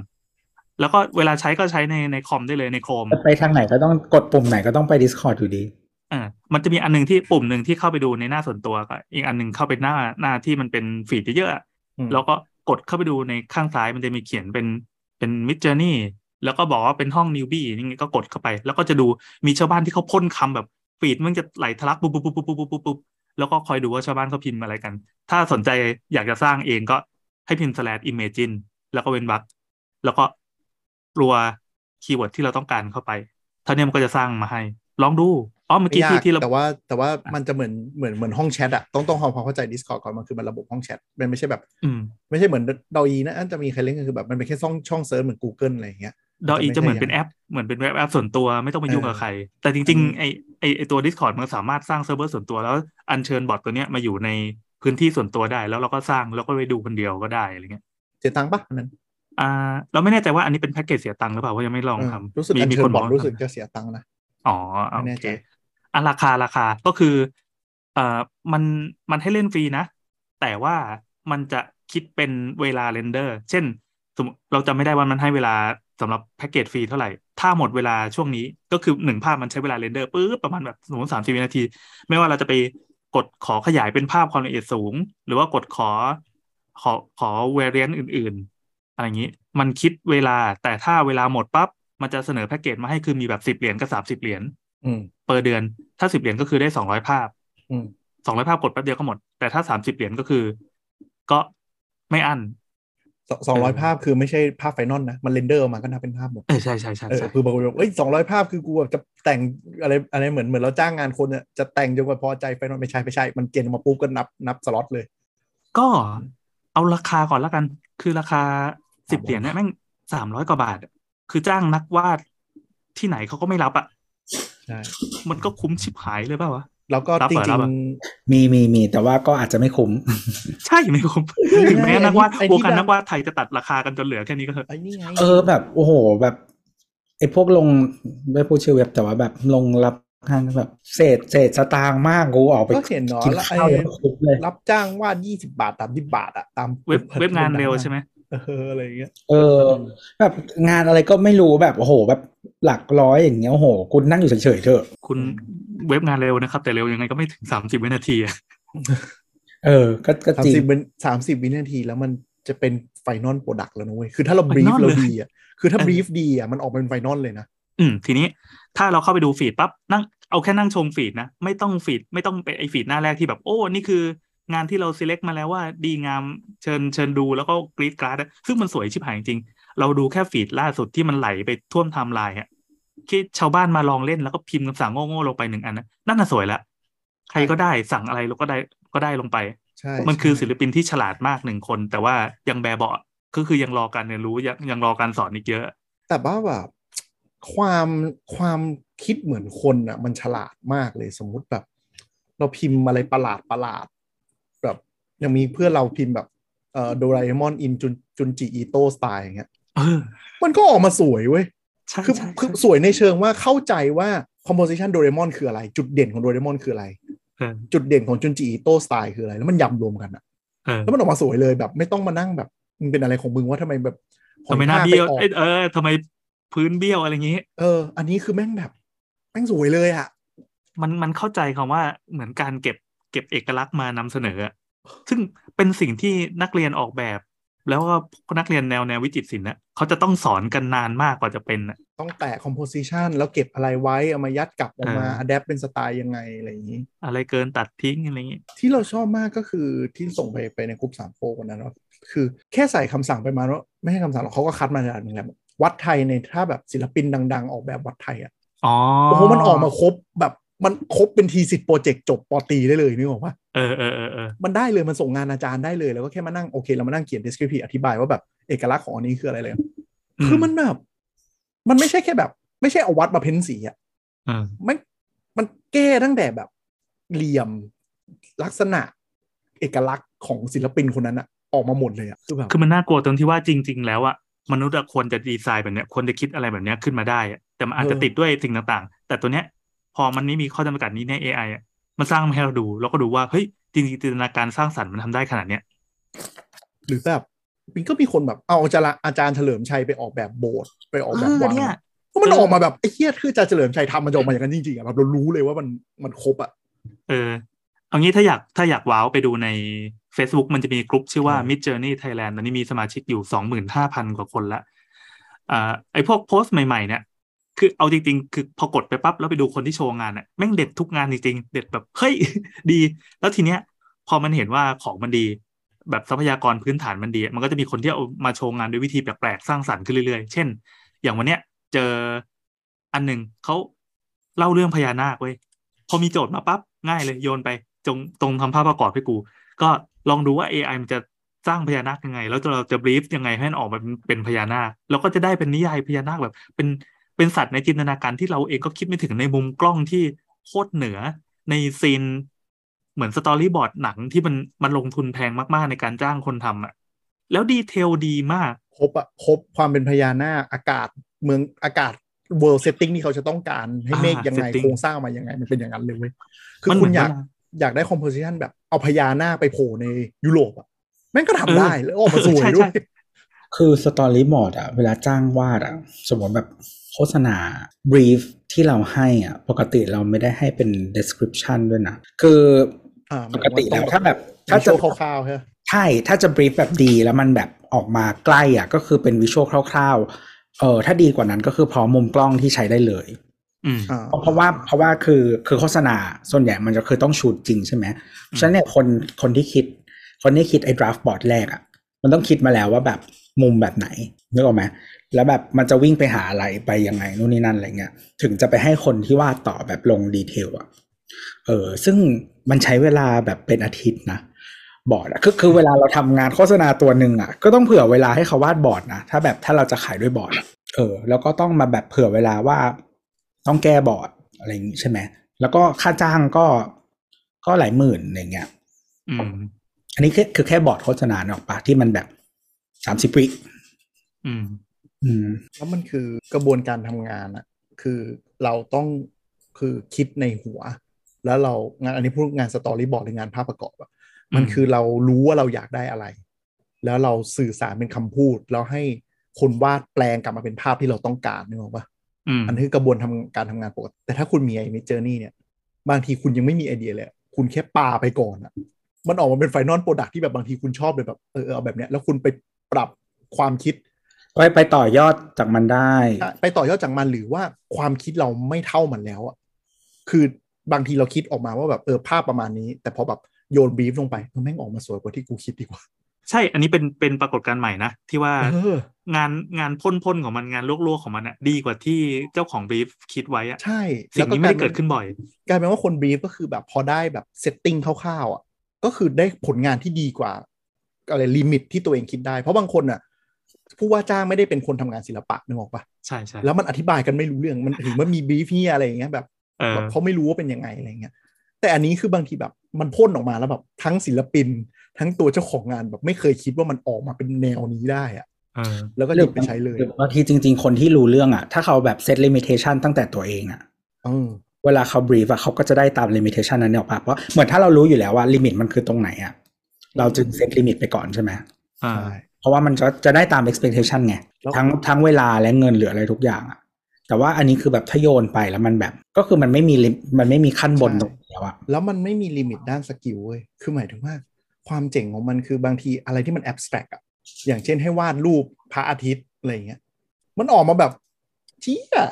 มันออกมาได้ขนาดนี้ได้เลยเหรอวะด้วยคนไม่ได้คิดอะ นึกออกมาเป็นพพระระอาอาทิทิตตย์มันย์แอบแตรกกันเลยไม่มันเป็นพระอาทิตย์แล้วแฟลร์แบบความสวยของมันเป็นเส้นวาดตวัดนึกออกป่ะแล้วมีแบบออกมาเป็นแบบ เป็นดวงดาวจักรวาลกาแล็กซี่ที่แบบกูไม่ได้บีฟเลย แต่มึงทำออกมาได้ขนาดเนี้ยเออเนี่ยแล้วมันเอออัอันนี้อันนี้เป็นเป็นเส้นแบ่งจริงๆนะคนที่เคยเล่นกับคนที่ไม่เคยเล่นน่ะอืมพระอาทิตย์มันจะไปเจ๋งได้ยังไงวะลองดู ลองไปสั่งว่ามึงจะวาดพระอากูทิตย์ถามว่าพระอาทิตย์อะมันเป็นแอบแทรกตรงไหน มันไม่มันเป็นแอบสแตรกได้จริงอืมไม่ใช่ บรีฟคำว่าพระอาทิตย์อะแอบแทรกตรงไหน ไม่อ๋อหมายถึงว่าคอนคือคำอะ มันดูแค่เออเป็นอ็อบเจกต์นึกว่าจะวาดอ่าพระอาทิตย์มาให้สวยถูกปะแต่อ่าสิ่งที่มันนำเสนอแล้วมันมันแอบสแตรกได้อะ คือมันไม่ได้เป็นแบบวาดไฮเปอร์วิชวลไลไปพละระอาทิตย์หรืออะไรอย่างนี้ หรือเป็เป็นนไหมแบบเขาเข้าใจแล้วเออแต่ไม่บรีฟมันไม่ได้แอบแทรกๆเออเออเข้าใจเข้าใจด้วยโทษครับเออแต่แต่ถ้าโยนโจทย์ไอ้ Midjourney โยนโจทย์ abstract ก็ออกมาได้นะ แล้วภาพมันก็ใช่ abstract แบบสะใจเลยอะใช่ต อนนี้มีคนที่ทดลองเอาไป ให้ออกแบบโลโก้อย่างที่เราไปดูฟีดล่าสุดอะคือ คือว่างๆไม่มีอะไรทำก็เปิดหน้าฟีดแล้วให้มันไหลเรื่อยๆเรานอนดูแม่งสร้างอะไรขึ้นมา มันก็เพลินดีนะเหมือนหัน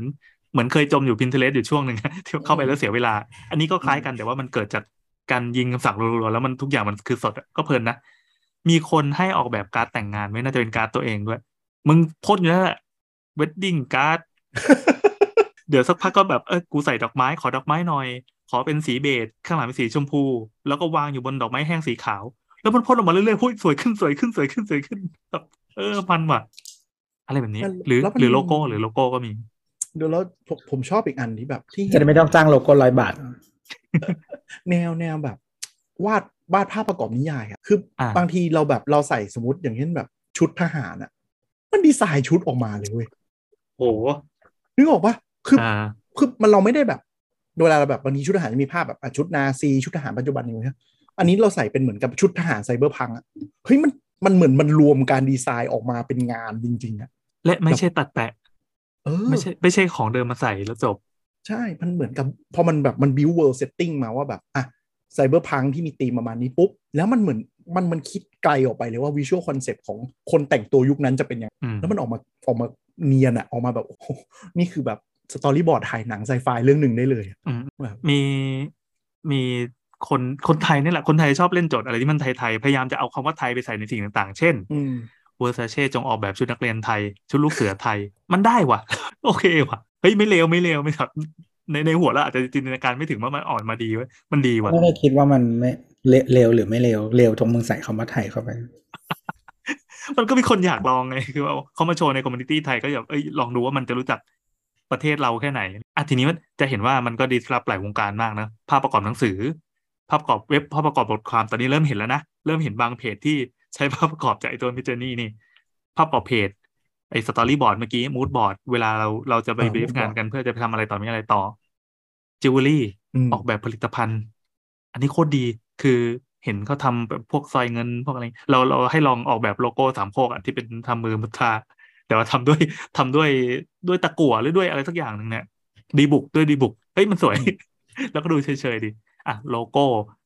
สติกเกอร์ก็มีมีคนที่เอาไปลองทำสติกเกอร์แมวน่ารักทำดีว่ะ แล้วก็การวาดแมวเรายังจดไว้เลยว่าเฮ้ยวาดแมวอย่างนี้ก็ได้ด้วยเหรอวะขอเรียนหน่อยเออแล้วก็รอยสักมีคนที่ออกแบบรอยสักจริง ๆ แล้วมึงดังทำดีมาก ลองไปดูลองลองสั่งให้ทำรอยสักดู ภาพบรรยากาศภาพ perspective ต่างๆ สถาปัตยกรรม อันนี้เหวอร์มากสถาปัตยกรรมในฐานะที่ก็เคยผ่านคลุกคลีวงการนี้มาเอออันนี้เหวอมันออกมาแบบไม่ใช่ painting อะมันออกมาเป็นแบบงานแบบงานภาพสถาปัตยกรรมอันนั้น อย่างที่ว่าว่างานนั้น visual มันไปสุด แต่ว่ามันยังติดเรื่องเรื่องวิศวกรรมใช่ไหมพวกโครงสร้างพวกอะไรมันไม่จริง แต่พอมันมี visual ที่ดีมากอยู่แล้วอะมันผลักให้จินตนาการต่อยอดในการออกแบบได้ดีอีกดีมากอะเช่น จงออกแบบรีสอร์ทในอวกาศอะไอ้เนี่ยเออมันเป็นโจทย์ที่โยนให้เด็ก ให้เด็กคิด คือคือมันจะมีคำว่า sketch design คือโยนไอเดียมา ให้โจทย์นี้ในเงื่อนไขแบบนี้ จินตนาการของมนุษย์อะยังไงก็ไปได้ถึงระดับหนึ่ง แต่อันนี้มันดีดไปไกลมาก มันมีลิงก์อันหนึ่งที่เราส่งมาในแชทอันล่าสุด คือใช่อะไรวะสายการบินอะไรสักอย่างแล้วแม่งพาไปทัวร์อวกาศอะสวยพาไปมากจอดที่ดาวอังคารอะไรเงี้ย คือเราหัวเราอะเราโตมากับการดูหนังฮอลลีวูด เออมันมันพาไปดาวอังคารก็คงหน้าตาประมาณนี้ แต่อันเนี้ยไม่รู้แม่งไปเอาจินตนาการจากไหนจากจากในเกมหรือจากอะไรก็แล้วแต่แต่ออกมาแล้วโหสุดใช่สุดสุดมันสุดแบบ มันสวย มันสุดแล้วมันมีแบบคือมันมันออกแบบตัวเมืองอะ่ะ มันยังมี composition ที่มันแบบ make sense อะนึกออกปะมันไม่ได้ฟุ้งไปแบบอ๋อเมืองมันควรจะเป็นประมาณนี้ เอกลักษณ์ยังอยู่ composition มีมีเกาะมีน้ำมีท้องฟ้าอะไรเงี้ย ครบใช่ไหมอืมแล้วก็มันแบบไปแบบโอ้โหสุดอะ คือคือมันมีมันคือคือมันมันคือมันคือคือสงสารอาจารย์ที่แบบไอ้พวกเนี้ยมันเป็นโปรเจกต์จบสบายๆเลยอะอ่าอย่างอย่างที่พี่แอนส่งมานั้นนะก็คือเนี่ย นึกออกว่าถ้าเราทำทำงานวาดมันก็คือเล่าเรื่องได้เลยเรื่องหนึ่งอะว่าแบบเรามี world setting ประมาณไหนคอนเซปต์คืออะไรอะมันครบอะอืม ซึ่งครบอะในสายออกแบบอันนี้มันเป็นโปรเจกต์จบจริง ๆ นะอะเออสมมติว่าเรามองว่า เฮ้ยคอมคอมพิวเตอร์มันไม่เข้าใจเรื่อง process เรื่อง คือจริง ๆ ความดีงามของมนุษย์มันคือกระบวนการคิด ซึ่งไม่ไง ตอนนี้มันชัดแล้วว่ากว่ามันจะออกมาเงี้ย แค่มันไม่คิดให้เราดูแค่นั้นแหละ มันไม่เสียเวลามาโม้ให้เราฟังอะ มันไปคิดมาให้เสร็จแล้วก็เนี่ยจงเอา final product ปาใส่หน้ามึงไอ้มันไม่ มันไม่มา มานั่งคิดไม่ต้องมาอะไร มันปาใส่หน้าเลย เป็น final product ให้เลือก คือเวลาทำงานจริง ๆอะเรารู้สึกว่ามันไปทางไหนก็ได้อะถึงไงจากศูนย์จากศูนย์ไปถึงสิบก็ได้หรือจากสิบไปถึงศูนย์ก็ได้อะอืมเพราะฉะนั้นเหมือนแบบ คือเขาเรียกว่าอะไร จากคนที่เคยเคยทำงานที่แบบ Final Product มันคือ Visual ใช่ปะอืมสมมติทำโฆษณาอย่างเงี้ย แต่เวลาเราขายอะ เราก็ต้องให้ process ลูกค้าไปด้วยเนกอะปะอืม อืม ว่ามันมาแบบไหนอะ มันมายังไงมันไปถึงเป็นสิ่งนี้ เพราะอะไรอะไรเงี้ย แต่ว่าในเวลาการทำงานจริง ๆ อะ คือคนจะคิดจากหน้าไปหลังหรือหลังไปหน้าก็ได้อะ ถ้ารวมร่างแล้วมันดีอะ เออ แต่นี่คือหลังก็คือแบบเป็นผลงานออกมาให้เสร็จใช่ใช่ก็เรื่อยๆก็หมายถึงบอกว่า เวลาเราเอาไปใช้ต่ออะคือ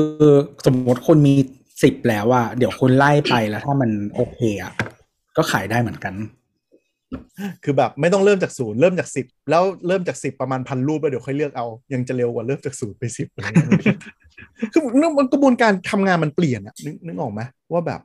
เราอยากได้ประมาณไหน หรือบางทีถ้า AI มัน ดัตต้าเบสมันใหญ่ไปมากกว่านี้ในอนาคตอะคือมันกลายเป็นว่าเราไปถ่ายแบบพี่แอนอะถ่าย Pinterest อะถ่ายถ่ายถ่ายถ่ายแล้วแบบเอ้ยชอบอันนี้ว่ะมาขยายความหน่อยใส่องค์ประกอบที่เราชอบหน่อย เหมือนไปบีบดาราแบบไปบีบศิลปินนะเนาะเอาเรฟมา แล้วก็ขอเพิ่มคนนี้หน่อย นี่แม่งทำได้เลย ใช่ไอเนี้ยมันมีมี Pinterest อยู่ในหัวอยู่แล้ว แล้วมันใช้เวลาคิดเสี้ยววินาที คือต่อไปมันควรจะ หมายถึงว่ามันควรจะมีระบบที่สมมติเราเป็นนักเรียนอะ มันควรจะจำกัดไหมแบบเหมือนพวก เขาเรียกว่าแน่นอน Turnitin อะไรอย่างเงี้ย ที่ที่มันจำกัดว่า เออคนแบบว่าห้ามโกงแบบ plagiarism นู่นนี่นั่น หรือจริง ๆ เราควรจะ embrace อืมมองว่าเหมือนแทนที่จะก็พูดง่ายเหมือนย้ายจากสมุดมาคอมพิวเตอร์อะไม่ต้องมานั่งส่งข้อสอบการเขียนลงสมุดอะไรอย่างนี้ใช่ไหมพัฒมันนามันมันเกินสมุดบนคอมพิวเตอร์นะเพราะงานมันเสร็จแล้วนะเออจริงอันนี้มันไปอืม step คือเลยคือบางทีมันไม่ได้ใช้เป็น คือสำหรับบาง สาขามันอาจจะใช้เป็นแค่ tools เพราะฉะนั้นอันเนี้ยมันน่าจะไม่มีปัญหาหรอกปะอืมอืมแต่ถ้าบางสาขาหมายถึงว่า core ของการเรียนหรือการสำฤทธิ์ผลทางการเรียนแบบนั้นน่ะ มันคือแบบการสร้างงานอะ อันนี้มันจะไม่เหมือนกันนะเอาจริงตอนนี้เราไปดูกรุ๊ปมิจเนี่ฝรั่งมันก็ตีกันยับแล้วว่าอันนี้แม่งมานั่งนิยามว่าอันนี้คือศิลปะไหม อันนี้อืมถือว่าเป็นการออกแบบของใครใครเป็นความรับผิดชอบเนี่ยตีกันยับเลย เออมันมีคำถามเชิงจริยธรรมโผมมาแล้วว่าไม่จบเนี่ยเออ ผมว่าว่า AI ใช้วาดเนี่ย มันเป็นสูตรโกงหรือเปล่า ซึ่งอ่าอ่าย้อนกลับไปในอดีตเมื่อไม่นานมานี้ การสมมติว่าสถาปัตยกรรม การเขียนแบบด้วยมือด้วยดินสอ แล้วก็พอเจอคอมพิวเตอร์อะเออคุณควรจะใช้มือเพื่อให้ได้อรรถรสมากกว่า วันหนึ่งไอ้เสียงแรกก็เงียบไป โอเค กูรู้แล้วว่าใช้คอมชนะ กล้องฟิล์มกับกล้องดิจิตอลกล้องฟิล์มมันได้เนื้อภาพที่ดีกว่าอะไรเงี้ย ตอนนี้เสียงนั้นก็เงียบแล้วโอเค ฟิล์มก็เป็นสไตล์หนึ่งของคุณดิจิตอลคุณจะทำยังไงก็ได้เพราะพัฒนาไปอีกไกล ตอนเนี้ยวงการวาดภาพประกอบคือ เขียนในกระดาษอะมันได้ฟีลลิ่งกว่าใน iPad เออในหรือว่าในคอมพิวเตอร์เออซึ่งซึ่งเสียงแรกก็หายไป ตอนเนี้ยมันมีคำถามจะได้ทำที่โผล่ขึ้นมาแล้วว่าเอ้ยตกลงไอ้การการวาดเนี่ยมันต้องไปยังไงต่อ ซึ่งตอนนี้มันยังฝุ่นตลบอยู่นะ เรายังไม่มีคำตอบณปัจจุบันนี้ แต่อันนี้อันนี้ยอมรับว่ามันเป็นเบรกทรูที่แบบเชี้แบบมาไม่เชี่ทัยนจริตั้งงตัวจริงๆอะเออทุกคนร้องร้องแต่เครียดกันหมดเลย มัน มีประเด็นอีกอันหนึ่งที่เราคิดออกก็คือว่า คือบางทีอะของบางอย่างที่มันมา มันอาจจะทำให้คนที่เขาเรียกว่าอะไร อยู่บนเซตติ้งที่ไม่เท่ากันเนกอะปะหมายถึงว่าบางอันที่มันเป็น tools อะแล้วมันแบบสมมติว่า คือคือพอมันมีที่มันมีคำถามว่าแบบ เออมันโกงไหมหรืออะไรอย่างเงี้ย เพราะว่าทุกคนน่ะบางทีเราเข้าถึงได้ไม่เท่ากันเนกอะปะอืมทำให้คนที่เข้าถึงได้มากกว่า มันอาจจะแบบมีเอ่อนำหน้าได้ในบางบางเรื่องอะไรอย่างเงี้ยอืมแต่แต่แบบถ้าเป็น tools แบบนี้แล้วจริง ๆ อันนี้มันก็มีความแบบ democratize พอสมควรหมายถึงว่าเกือบทุกคนเข้าได้ถึงได้อย่างง่ายดายอะอืมอะหมายถึงว่าเราอยากสร้างสรรค์อะไรบางอย่างเราไม่ต้องมาติดที่สกิลแล้วอืมอืมแล้วก็แบบใครก็ใช้ได้เนี่ยหรอกมาเอ่อไอ ปัญหาที่บอกว่าโกงหรือไม่โกงอะมันยังเป็นปัญหาอยู่หรือเปล่า เพราะว่าทุกคนก็ใช้ได้แต่พอพอมันเห็นตัวนี้เอาไม่ได้ว่าเลยนะพอเราเห็นตัวนี้ที่มันเป็นมันดู practical จริง ๆ แล้วอะเราจะไม่แปลกใจเลยนอนาคตที่งานสายวิชาชีพหลายอันมันอาจจะโดนกวาดไปหมดด้วย เช่นแบบไม่ได้ว่านะ อย่างเช่นของงานวิศวกรรมสมมติแคดมันต้องเป็นแบบโปรแกรมเฉพาะทางที่คนทำเป็นคำนวณวิศวกรรมโครงสร้างอะไรอย่างนี้เป็นใช่ปะแต่ถ้าเรามี AI มากพอและ Database มากพอ คนมันก็สามารถแบบ ใช้เหมือน The Sim อะสร้างบ้านได้อะเขียนแปลนบ้านได้ด้วยแบบโปรแกรมแนวนั้นเลยนึกออกไหมแบบ AI คำนวณ load ได้ นู่นนี่นั่น มีวัสดุประเภทไหนคลิกๆๆแล้วก็ปริ้นพืชออกมาเป็นแบบจ้างจรับเหมาริงต่อๆอันเนี้ยมันดูแบบเขาเรียกว่าอะไรอะ คือมันดูค่อนข้างตายตัวประมาณหนึ่งองค์ความเอรู้อมันน่าจะง่ายกว่านะด้วยใช่ซ้ำใช่ใช่ ใช่ แต่มันยังมันยังเราว่ามันไม่มีคนทำเพราะว่า อาจมัจะยังไม่มียอมรับหรือเปล่า ไม่รู้เหมือนกัน หรือไม่ก็ไม่มี final product ที่มันเป็น visual ออกมาจริง ๆ แต่ตัวนี้มันทำ visual ได้แล้ว แล้วพอวิชวลมันถอยกลับมาจะง่ายกว่านี่หรอกปะคือคือเรามองแค่ว่า ขอแค่คนลุกขึ้นมาทำอะ ตอนเนี้ยเรารู้กันแล้วว่า อะไรก็เป็นไม่ได้ สายไหนก็ได้แล้ว ขนาดสายที่ยากที่สุดก็คือสายสายเนี่ย ทัศนศิลป์สายที่มันแนวใช้สุนทรียศาสตร์เนี่ยยากที่สุดแล้วยังได้เออจริงไอ้วิศวกรรมสถาปัตย์เนี่ยโคตรง่าย เออจริง ที่ที่ง่ายสุดที่มันมีองค์แบบที่มันตายตัว ใช่ เออ หรือว่าถ้ามีเปลี่ยนค่าหมายถึงว่า อย่างเช่นเราพบองค์ความรู้ใหม่ก็แค่ยัดลงไปใหม่ คือคอมพิวเตอร์มันมองมองมองเป็นระบบตรรกะ สมมติว่าตรรกะมันชัดอะโยนโจทย์เข้าไปอะมันแปลรูปออกมาได้เลย ก็คือมันก็ดูทำได้ไม่ยากหรอกหมายถึงว่าทำได้พอใช่ใช่พอมันมี final concept โดยที่เอาอะไรเงี้ยอย่างประมาณ Midjourney ใช่ไหมไปปรับอ่าเข้ากับสถาปัตย์ไปปรับเข้ากับงานวิศวกรรมอะอ่าก็โยนแล้วก็แบบถอยกลับมาแบบถอดแบบเลยว่า อ๋อ มึงชอบ final design นี้ใช่ไหม แล้วก็ดึงถอยกลับมาในวัสดุประมาณนี้นะปุ๊บปุ๊บปุ๊บปุ๊บปุ๊บปุบออกมา อ่าแล้วยกตัวอย่างเล่นๆอ่า ถ้าอันนี้อาจจะนึกไม่ออกว่าแล้วใครมันจะทำวะสมมุติว่าอีลอนมัสก์แม่งแบบวันหนึ่งกูอยากทำเครื่องปิ้นเสื้อผ้าขึ้นมา หรือเครื่องประดับขึ้นมาหรือรถขึ้นมาหรืออย่างนี้ขึ้นมาก็ได้ ก็ทำ AI ขึ้นมาชุดหนึ่งมารวยกูรวยแล้วกูจ้างวิศวกรมาทำมากมายเสร็จปั๊บก็ไอไอส่วนกระบวนการคิดหรือส่วนกระบวนการดีไซน์ตอนนี้เราชัดเจนแล้วว่ามันจบมาได้เลย แล้วก็โยนไปเป็น 3D printing อืมโยนเข้าไปยังเครื่องจักร ซึ่งสมองกลมันเชื่อมกันหมดเลย ตอนเนี้ยโลกไซไฟมันเกิดขึ้นจริงได้จริง ๆ เลย จะบอกว่าไม่ใช่อนาคตแล้วมันคือ เนี่ยมีตังค์ทำได้เลยใช่คือตอนนี้โฟกัสของคนอะมันเลยไปอยู่ที่แบบวัสดุศาสตร์หรืออย่างตอนนี้ก็คือระดมพลวิศวกรทำแบตเตอรี่หนักมาก ๆ เพราะว่ามันคือเรื่องของเคมีอย่างเงี้ย ซึ่งมันอืม AI มันยังมันยังไม่ได้อะไรเงี้ย แต่ว่า ก็เอา AI ไป assist แหละว่าก็มีการใช้ช่วงช่วยช่วยคำนวณแต่ว่ามันจะเป็นส่วนส่วนๆของงานอะอืมเออมันมันไปไม่อย่างเงี้ยในว่ามันไม่บูรณาการเอ่าแต่มันแบบถ้ามันเป็นเทรนด์อย่างนี้เป็นอนาคตนะแม่งแบบบางทีคนยังไม่รู้เลยแค่โยนโยนๆแบบอะ AI มึงสแกนแลบกูหน่อยกูมีกูมีแร่ธาตุประมาณเนี้ยอยู่ๆแม่งออกมาอาจจะเจอแร่ใหม่หรือวิธีการมิกซ์ใหม่โดยที่แบบคนยังเอคิดอไม่ถึงก็นึกอยู่เลยมันมีโอกาสเป็นไปได้อะไรสูที่งเป็นมากเลยอะที่เป็นคอขวดที่เนี่ยเห็นไหมว่าวันนี้เราพูดคำว่าเกินจินตนาการมาหลายรอบแล้ว คือมนุษย์อะสมองแม่งมีจำกัดแค่นี้เว้ยเราเรียนรู้กันมาแค่ไม่กี่หลักหลักไอไอความรู้สมัยใหม่แม่งเกิดขึ้นมาแค่ไม่กี่พันปีเองใช่หรือแบบอันรนี้เนี่ยเราคิดเร็วกว่านั้นเยอะ ก่อนหน้านี้เราเจอมันจะมีเอ่อที่เป็นข่าวล่าสุดคือใช้ AI อะมาดูเรื่อง downtime เซิร์ฟเวอร์คือกลายเป็นว่าบริษัทที่ implement AI downtime ลงไฟฟ้ากับเซิร์ฟเวอร์อะแม่ง patch ได้ภายในสองจากเมื่อก่อนก็คือ ถ้าแบบไฟดับสักจุด Control Center จะต้องมาตัดไฟออกจากระบบ แล้วต้องดูว่ากริดไหน ซึ่งแบบกว่าคนจะกวาดตามอง อ้าว มีการแจ้งฟ้องขึ้นมาว่าไฟดับไหนอืมคนมาดูที่ Control Center ที่จะตัดกริดไหนออก ตัดกริดนี้เสร็จปุ๊บ เช็คว่าไฟโซนอื่นไม่ดับเรียบร้อยอ่าเอาเข้ามีการสับรางไฟฟ้าเข้าไปใหม่อะไรเงี้ย มันใช้เวลาหลักชั่วโมงอะไรเงี้ยนึกถึงบ้านเราไฟดับนึกออกปะอืมดับปุ๊บแล้วก็ต้องแบบเฮ้ยมีคนมารีรูทไฟใหม่ด้วยนั่นใช้คนใช่ไหมแต่ AI อะมันทำได้ภายในแบบสามสองวิสองวิคือมันพอเหมือนโค้ดคำสั่งมันรู้ไฟตกปุ๊บปุ๊บปุ๊บมัน rerun ตัดไฟเข้าไปใหม่เลยจบ โดยที่แบบ คน user ยังไม่รู้ด้วยว่าไฟดับ ก็ระบบทุกอย่างพอมัน on-grid หมดแล้วมันง่ายไงแม่งน่ากลัวมากอะคือแบบคือย้อนกลับไปอะแต่เราเรากำลังคิดว่าหมายถึงว่าบางอย่างอะที่มันไม่มี breakthrough อะอย่างเช่นแบบวัสดุศาสตร์ หรือว่าอะไรอย่างเงี้ยบางทีมันอาจจะจำกัดด้วยความไม่รู้ของเราเอง ใช่ อนาคตอาจจะต้องโยนให้ AI ช่วยคิดอะไม่ไม่ไม่หมายถึงว่า สมมติว่าเรา proof existing ของของสารต่างๆใช่ไหมอืม แล้วก็เราก็มีทฤษฎีทางด้านฟิสิกส์ทางด้านอะไรอย่างเงี้ย ที่มันจะมาแบบบอกว่าโอเคเออแบบสารนี้มันอยู่ได้ยังไง หรือว่าอ่าไอโซโทปนี้มันมีอยู่ได้อย่างไร หรือว่าไอโซโทปนี้มันมีอยู่ได้แป๊บเดียวหรือนานหรือนู่นนี่นั่นอะไรเงี้ยอืมทีเนี้ยเราอะยังรู้แบบพวกเนี้ยไม่เยอะพอที่ที่จะอินพุตให้มันอะเอาไปสร้างต่อได้เนอะปะคือองค์ความรู้เรายังไม่สมบูรณ์อะอืมอืม จนมันจะเอาไปใช้ทำอะไรต่ออะมันก็เลยยังไม่ถึง อืม อืม แต่ก็ไม่แน่จริงๆอาจจะเป็นแค่แบบคนคิดไม่ถึงก็ได้ เพราะว่า ตอนนี้มันแต่ว่าจริงๆมันมีสารหลายตัวที่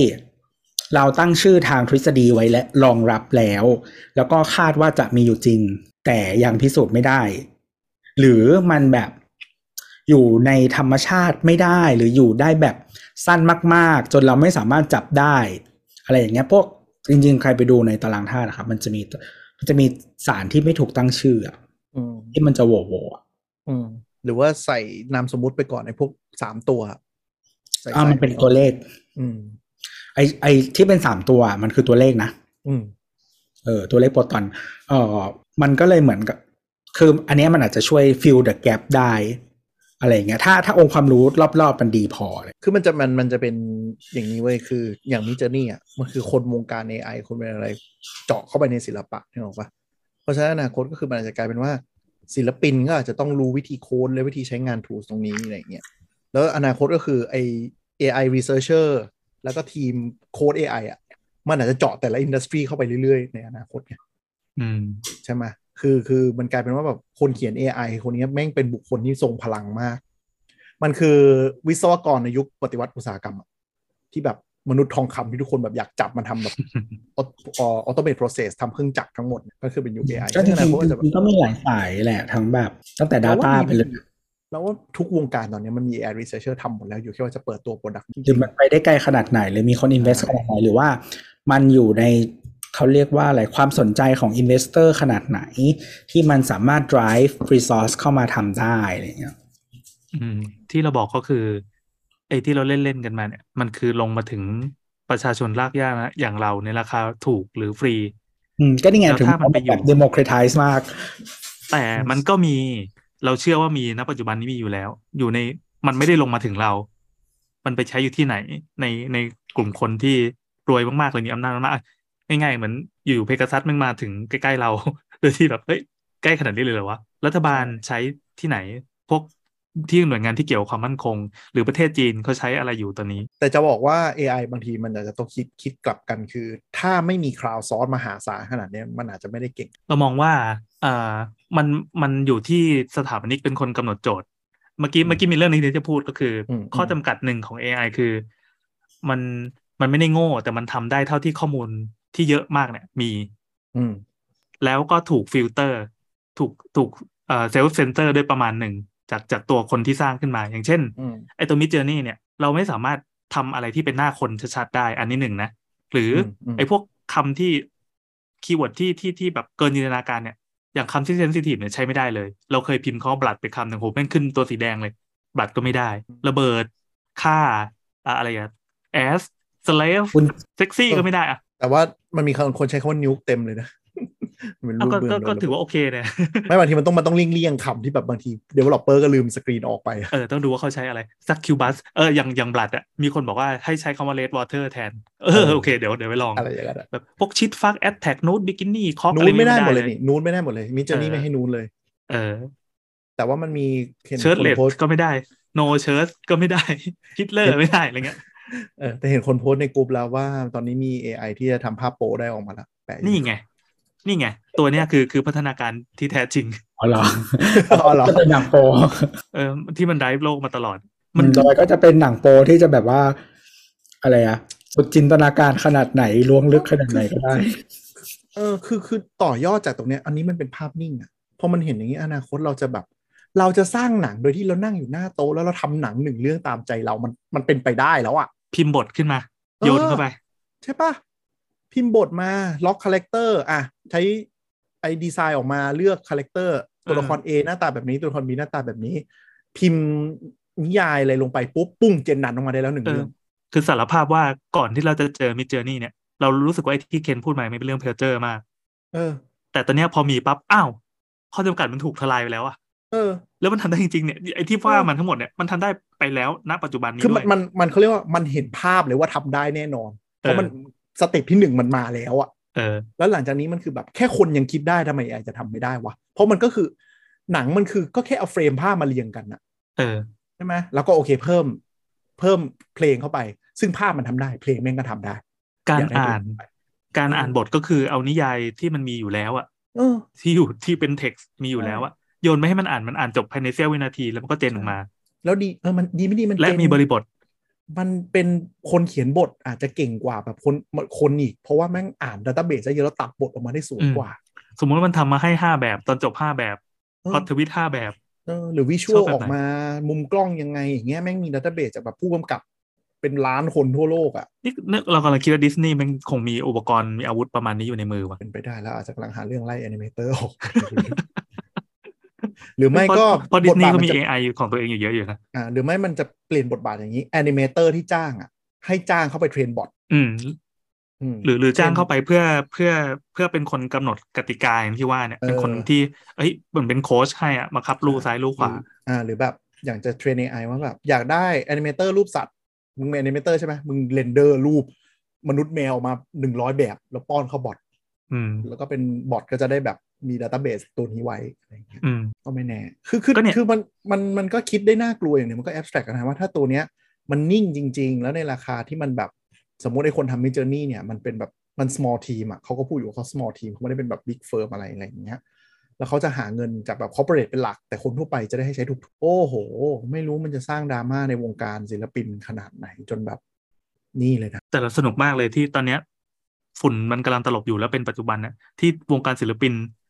ตีกันชิบหายตีมีมีข้อถกเถียงกันอย่างเงี้ย แล้วเรารอดูว่ามันจะพัฒนาไปเป็นอะไรต่อ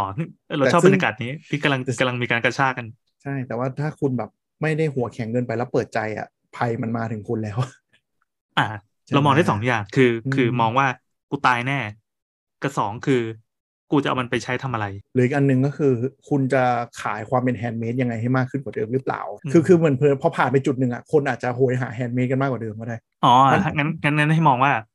เหมือนตอนนี้อย่างที่เทียบเรื่องกล้องอะ กล้องดิจิตอลไปถึงไหนๆแล้ว แต่อยู่กระแสความนิยมในการใช้กล้องฟิล์มก็กลับมา เพราะว่ามันมีอะไรบางอย่างที่ที่ให้ความเป็นมนุษย์กับเรามากกว่ากล้องดิจิตอลใช่ มันคือ เขาจะมีแบบอ่านิยามอะไรบ้างนะ ความผิดพลาด ความอะไรอย่างเงี้ย ที่มันแบบมนุษย์สุดท้ายมนุษย์คือความผิดพลาด เออ แต่มันกลายเป็นว่าความไม่สมบูรณ์นี่แหละ มันทำให้มันสมบูรณ์ อืมเออ wabi-sabi ครับ ใช่ใช่ไหมความไม่สมบูรณ์ทำให้มันสมบูรณ์แบบ ออกมามันมีความเป็นแบบอ๋อนี่แหละคือมนุษย์ นี่แหละคือ คือความเป็นตัวตนของคนอะงานศิลปะไม่ใช่ต้อง perfect อะไรก็ว่ากันไปอ่าก็ว่ากันไป มันแต่มันเป็นทุกวงการนะ สังเกตไหมอย่างเช่นเครื่องหนงเครื่องหนังเสื้อผ้าเนาะงาน handmade ตอนนี้ก็กลับมามีมูลค่ามีความนิยมคนโหยหาแบบ ความเป็นคนอะไรอย่างเงี้ยก็ว่าไปอืมแต่นั่นก็ไม่ใช่ส่วนมากปัญใช่หานั่ก็นคือไม่ใช่ถ้าส่วนมากคุณถ้าคุณไม่ใช่ศิลปินระดับเรียกราคาได้หรือเก่งจริง ๆ จะอยู่ยังไงวะมันก็ต้องปรับตัวอย่างหนัก ก็จะกลายเป็นว่าศิลปินอาจจะกลายเป็นแบบอ่า คน brief bot ให้เก่งขึ้นแทนเลือกเก่งขึ้นแทนอะไรอย่างเงี้ยอืมอืมก็ไม่รู้เหมือนกัน แต่เชื่อเหอะมันก็ต้องมีงานประเภทแบบเออ กูก็จ้างมึงไปทำอยู่ดี มึงจะไป tool ไหนก็เอามาเหอะ เพราะกูไม่มีเวลามานั่งเล่นอีกมันก็มีอยู่แล้วล่ะอย่างพวก publisher อะไรเงี้ยเนาะ ก็คงแบบอะจ้างหนึ่งคนมาเป็นแบบตำแหน่ง AD เงินเดือนหมื่นห้าหน้าที่คือ Midjourney ไปเรื่อยๆจนกว่าได้รูปตามผลงานที่เลยก็จะมีอะ แต่แค่แบบเอาลุกคือ คือผมบอกเลยเอาลุกวิธีการกระบวนการคิดกระบวนการทำงานมันแบบอีกสิบปี มันอาจจะเปลี่ยนไปจนแบบ เหมือนเหมือนโลก pre อินเทอร์เน็ตกับหลังอินเทอร์เน็ตอะถ้าถามผมนะอืมคือถ้าย้อนไปยี่สิบปีที่แล้ว เราไม่คิดเลยว่า การทำงานจะเป็นอย่างเงี้ยอยู่ที่ไหนก็ได้ทำไงก็ได้ ทุกอย่างตัวเลขไม่ต้องมานั่งคำนวณเองแล้ว ไม่ต้องมาบวกเองแล้ว ไม่ต้องมีการเขียนแล้ว ไม่ต้องมีการแบบส่งจดหมายส่งแฟกซ์เอาเอกสารไปยื่นแล้วอะอย่างเงี้ยก็ไม่รู้นะว่าจะเป็นยังไง เราเคยถามพ่อว่ายุคก่อนมีทีวีจะเป็นยังไง มันเป็นยังไงเหรอหรือยุคก่อนที่ทีวีจะเป็นขาวดำอะไรเงี้ยตอนนั้นอยู่กันยังไงเหรอลูกก็มาถามเหมือนกัน ว่าอืมเนี่ยวันก่อนที่แบบ Wi-Fi ไม่มีพ่อยุคยุคก่อนที่มันไม่มีอินเทอร์เน็ตนี่คือเขาอยู่กันยังไง เออว่ะมันไม่มีอีกแล้วโลกแบบนั้นอะแล้วมันจะไม่มีวันกลับไปได้อีกแล้ว ใช่ณตอนเนี้ยมันปรากฏการณ์นั้นมันเกิดขึ้นกับการเนี่ยการงานศิลปะอะไรต่างใช่ เราแม่งมีความน่ากลัวก็คือแบบ คนมันเกิดมาในยุคที่คิดว่าตัวเองอย่างน้อยอะทำเนี้ยอะไรไม่เป็นยังขายแรงงานได้อะๆอืมแต่อนาคตมันจะแบบมันจะยิ่งไม่มีมากขึ้นเรื่อยๆด้วยบอกว่าคือสมมุติเราจะจ้างคนหนึ่งคนมาทำงานแล้วแบบถ้าอนาคตออโตเมตมันทำได้มากมันจะจ้างทำไมมันมันน่ากลัวเหมือนกันนะ ก็สยองนะอะมันก็มีคนมีคนที่ Dystopia เริ่มแหละพูดพูดพูดประเด็นเนี้ยแล้วก็เอ้ยทางออกสำหรับเราอะเดี๋ยวเราโยนกลับมาเรื่องเรื่องเรื่องเทคนิคกับวิชาชีพนี้นิดหนึ่งก็คืออมเรามี AI อืม ถ้าเรามองว่ามันว่ามันเป็นเครื่องมือมันเป็น tools อืมอะโอเค มันมันมันตัดกำลังเราก็ส่วนหนึ่งแหละ แล้วก็ให้มองว่าเราลองขี่มันยังไงดีอืมแล้วก็เอาชิ้นนี้ไปต่อยอดงานยังไงดี อย่างเช่นตรงเนี้ยมิดเจอร์นี่มันยังไม่ฉลาดมาก อย่างอืมอย่างข้อจำกัดที่เราว่าเออมันทำบางอย่างไม่ได้ เช่นทำหน้าคนก็ไม่ดีทำหน้าสิ่งมีชีวิตอืมเลี้ยงลูกโดยนมก็ยังไม่ค่อยดี ก็เอาไอ้เนี่ยมาเสร็จปั๊บมาเป็นฐานในการวาดรูปต่อไปอืม หรือถ้าเกิดว่าเฮ้ยมันได้งานออกมาแต่คุณภาพยังไม่ค่อยดีโยนเข้าไปที่ AI ตัวอื่น เช่น โยนเข้าไปในเฟซแอปอืมทำได้อืมทำได้จริงแล้วมีคนทำแล้วอืมมหรือเอ้ยภาพแม่งเล็กกว่าโยนเข้าไปใน AI ตัว Gigapixel AI อืมเพื่อไปไปขยายตัวนั้นมันจะไปเก่งมากเรื่องการเดาบริบทแวดล้อมแล้วก็ขยายภาพออกมาให้ใหญ่ๆอะไรเงี้ยหรือก็อืมเอ่อเอาไปเพ้นต่อเอาไปทำงานต่อ ซึ่งมีคนมีศิลปินที่เป็นนักวาดอะเขาเอาพื้นฐานจากไอตัวมิจเจอร์นี่ที่เขาวาด เอาทำอะไรหลายอย่างอะแล้วก็เอามาทำเป็นโจทย์ของตัวเอง อันนี้เฮ้ยแบบกลายเป็นว่า พอมันขีดจรวดแล้วอะงานเขาพัฒนาไปไกลมากเว้ยโดยที่ตัวเองเหนื่อยร้องน้อยลงกว่าเดิม แล้วก็ไม่รู้สึกว่าเราอะถูกมันฆ่าแล้วอะมันต้องเออมันก็อยู่มันคือจังหวะที่โลกมนุษย์มีไฟฟ้าโลกมนุษย์มีเครื่องจักรอะคนที่เห็นคุณค่าของมันก็จะขี่มันไปแต่ถ้าคน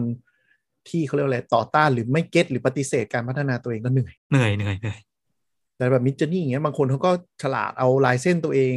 แฝงลงไปกับให้ให้ Midjourney วาด world setting วาด backdrop ใช่ไหมแล้วตัวเองก็ใส่ object ลงไป งานออกมาสวยเลย นี่แหละนี่แหละ สวยแบบสวยเลยเพิ่มมูลค่าได้ด้วยเออดี ก็เหมือนเหมือนเป็นที่ยอมรับแหละว่าอะโอเคมันมันเก่งจริง แต่ว่าพอเก่งปั๊บเราจะจะยอมแพ้มันหรือว่าเราจะเฮ้ยแบบมึงมาเป็นเพื่อนกูแล้วมึงมาช่วยกูทำมาหากินดีกว่า ก็คนที่ไหวตัวเร็วก็ก็จะโชคดีแต่ถ้าคนที่ยังแบบ มีโก้อะพูดตรงๆใช่ไหมมีความแบบอะไรตะแบงประหลาดประหลาดอะไรอย่างเงี้ยก็อาจจะตกรถไฟไปแล้วอาจจะเหนื่อย อืมโอ้ต้องระวังมากเลยอ่า มีประเด็นอะไรที่เราเก็บตกอ๋อมีเรื่องลิขสิทธิ์นิดนึง เอออ่าสำหรับมิจเจอร์นี่นะ คือใครที่ใช้ฟรีเขาให้อนุญาตทำไปใช้ได้ เออ แต่ภาพภาพมันจะขยายเป็นแค่พันยี่สี่คูณพันยี่สี่คือ มันจะมีกดกดกดขยายอะเพื่อจะให้เป็นภาพเดียว แล้วก็มี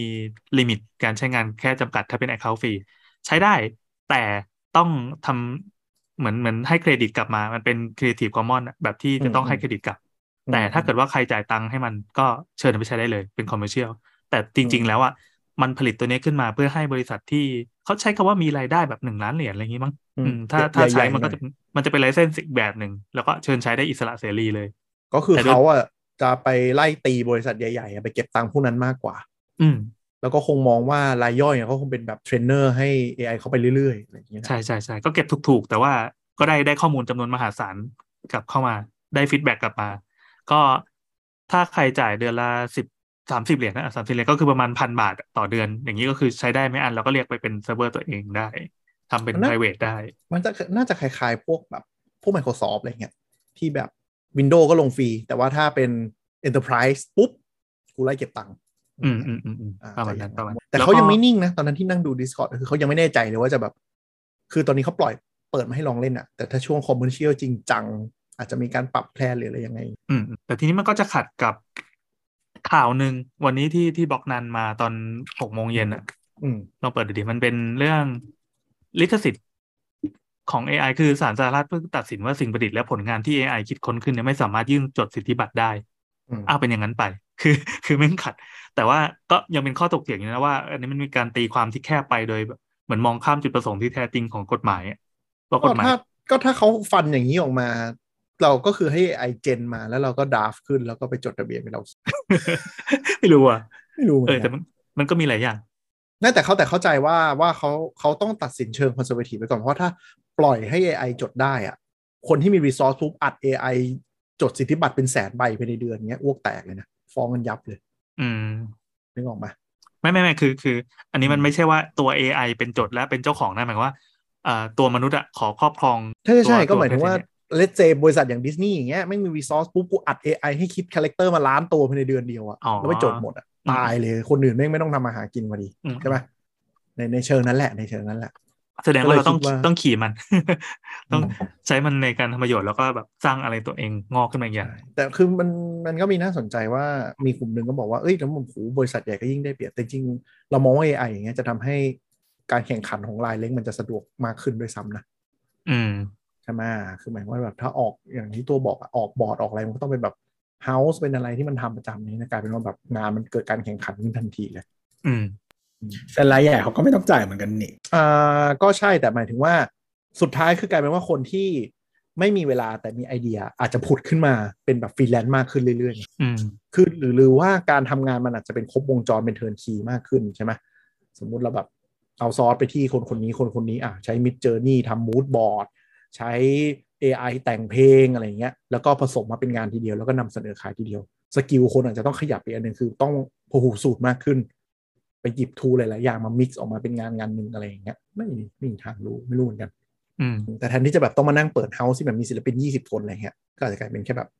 เป็น art di หนึ่งคนใช่ไหมอาจจะเป็นแบบเอเจนซี่เล็ก ๆ ที่แต่ละคน special แต่ละทางมากรอมรวมกัน แล้วทุกคนก็มี tool ในมือของตัวเองที่เก่ง แล้วก็ผลิตผลงานออกมาได้เลยนี่ไม่รู้ไม่รู้ไม่ไม่ไม่รู้ทิศทางจริงๆว่าแบบเราไม่รู้ด้วยซ้ำว่าในวงการ AI กันเองที่แข่งกันเนี่ยเขาอาจจะออกมาตีกันเองก็ได้นี่บอกว่าอาจจะมีมิจเจอร์นี่สองสามสี่ อะไรที่ออกมาแบบโอ้โหเกิดการแข่งขันในวงการ AI ที่พัฒนาไปมากกว่านี้อีก เราคอยดูคอยจับตาอย่างมากเลยว่าเนี่ยนึกไม่ออกเลยว่าปีหน้ามันจะเป็นยังไง หลักปีหรือหลักเดือนก็ไม่รู้อะเพราะเพราะมันมีมันมีเบสพักทีแล้วใช่ป่ะอ๋อ กูรู้แล้วมาแนวนี้เวิร์กเว้ย กูทำต่อทำมาแข่งทำมาแข่งใบริษัทที่ใหญ่ๆ อันนี้อันนี้ไปแบบฟุ้มันมันงๆเลก็ยมีนะทั้งสองสองสองส่วนทั้งคนสร้างอะ แล้วก็คนที่เอาไปใช้ต่ออะ มันก็ต้องเขาเรียกว่าอะไร มันต้องคอยดูทั้งสองด้านว่า มันจะเกิดอะไรขึ้นที่เรามีอันนี้อันนี้ไปแบบฟุ้งๆเลยนะ ถ้าแบบอนาคตอย่างเงี้ยเราแบบไม่ต้องบรีฟอะคือให้มาดูรสนิยมการใช้ชีวิตเราแล้วเจนภาพออกมาแบบตามที่เราชอบไม่ก็อาจจะก็เป็นอยากไปได้ได้ อยากได้ศิลปะประดับบ้านหนึ่งอัน แต่ไม่มีไอเดียเลยเป็นยังไงดีอืมมาสแกน Facebook กับจง Twitter กับจงอะไร log in ด้วย Facebook เออเอาข้อมูลไปหน่อยแล้วแบบ gen ภาพออกมาแล้วแบบเชี่ยสวยแบบที่เราไม่รู้มาก่อนเราอยากได้แบบนี้ด้วยซ้ำเลย ขอสเปคสาวหนึ่งคน เออนึก เพราะว่าทุกวันนี้เราบางทีเราโดนโยนโฆษณาที่แบบ กูอยากได้สิ่งนี้เหรอวะเออแต่บางอันก็อยากคลิกไปดูเออมันมีของแบบนี้บนโลกด้วยวะอะไรอย่างเงี้ยเนี่ยเราเพิ่งสั่งน้ำพริกปูม้าจาก Facebook มาใช่ไหมอร่อยด้วยอนาคตอะไรแบบกลายเป็นงานศิลปะ หรือแบบเอาเอาหนักกว่านั้นอยู่ๆอยากสั่งตุ๊กตายางจงคัสตอมมาให้เรา เออ มันทำได้ทำได้แล้วจริงๆตอนนี้ขอแกแค่ลงไปรูนี้หลายรอบจังเลยอะคุณมีเงินเท่าไหร่ก็กำลังดูว่ามันจะไปได้แค่ไหนไงนั่นน่ะดิหรือหรือคุณมีนิดด้านนี้เป็นพิเศษหรืออะไร หรือแบบอย่างเงี้ยถ้างานแบบงานสถาปนิกอะคือก่อนนั้นเราต้องเก็บ requirement ลูกค้า ว่าอยากได้ฟังก์ชันอะไรเราได้เก็บอะไรใช่ไหมแล้วเดี๋ยวกูทำบีเออแบบวิจูให้เลย แล้วมึงค่อยไปลงงานใช่ปะแล้วลูแบกบอะลูกค้าแม่งก็จะไม่รู้ว่าตัวเองชอบอะไรด้วย เออ สแกน IG สแกน TikTok สแกน Twitter สแกน Facebook ปึ๊บปึ๊บปึ๊บปึ๊บออกมาได้บ้านแล้วแล้วซึ่งสิ่งนั้นคือความจริงด้วยที่มันชอบจใช่ริงแบบโชว์มา อ่า นี่บ้านนี้ฟังก์ชันคือเห็น TikTok ชอบเต้นหน้ากระจกกระจกใหญ่ ๆ ให้ติดแสงให้ อะไรอย่างเงี้ย มีห้องทำงานจกใหญ่ๆเนี่ยอาจจะไม่ใช่ติ๊กต็อกๆเนี่ยเนี่ยโอ้นี่แฟชร์อบดึงมาทางเนี้ยแต่ไม่ว่าเขาว่าเขาไม่แต่มันน่ากลัวนะเพราะว่าเพราะว่าเราเราเราเห็เห็นนเพราะว่ากระจกก็เพดานไม่เพราะเพราะเราเห็นแล้วใช่ไหมในวงการโฆษณา ยุคก่อนมันคือแบบ คาดการณ์ว่าคนอยากได้อะไร แล้วไปเสนอขายให้เขาอยากได้ อันนี้คือแม่งแบบไปสำรวจพฤติกรรมแล้วแบบปาสิ่งที่คิดแบบว่าอยากได้เข้ามาให้อะคือนี่รู้มีเว้ยว่า Data Backup ที่เรารู้จริงกว่านั้น ใช่แล้วนี่เป็นแบบศิลปะดีไซน์ที่มันแล้วเราก็ยินยอมให้เข้าถึงด้วย ศิลปะดีไซน์สถาปัตย์อะไรอย่างเงี้ย หรือหนังอนาคตอย่างงี้แม่งไม่ใช่แบบ ไม่ใช่หนังที่แบบถ่ายแล้วทุกคนไปกองรวมกันดูหนัง หนังแม่งอาจจะคอสตอมไมระดับแบบทุกคนอยากดูอะไรแล้วเจนขึ้นมาเลย ทุกวันเน็ตฟิกยังเปลี่ยนเปลี่ยนปกตามตามคนดูเลย เออ แต่อนาคตคือแบบไม่ต้องมานั่งเปิดกองถ่ายสองสามร้อยล้านเหรียญแล้วอะ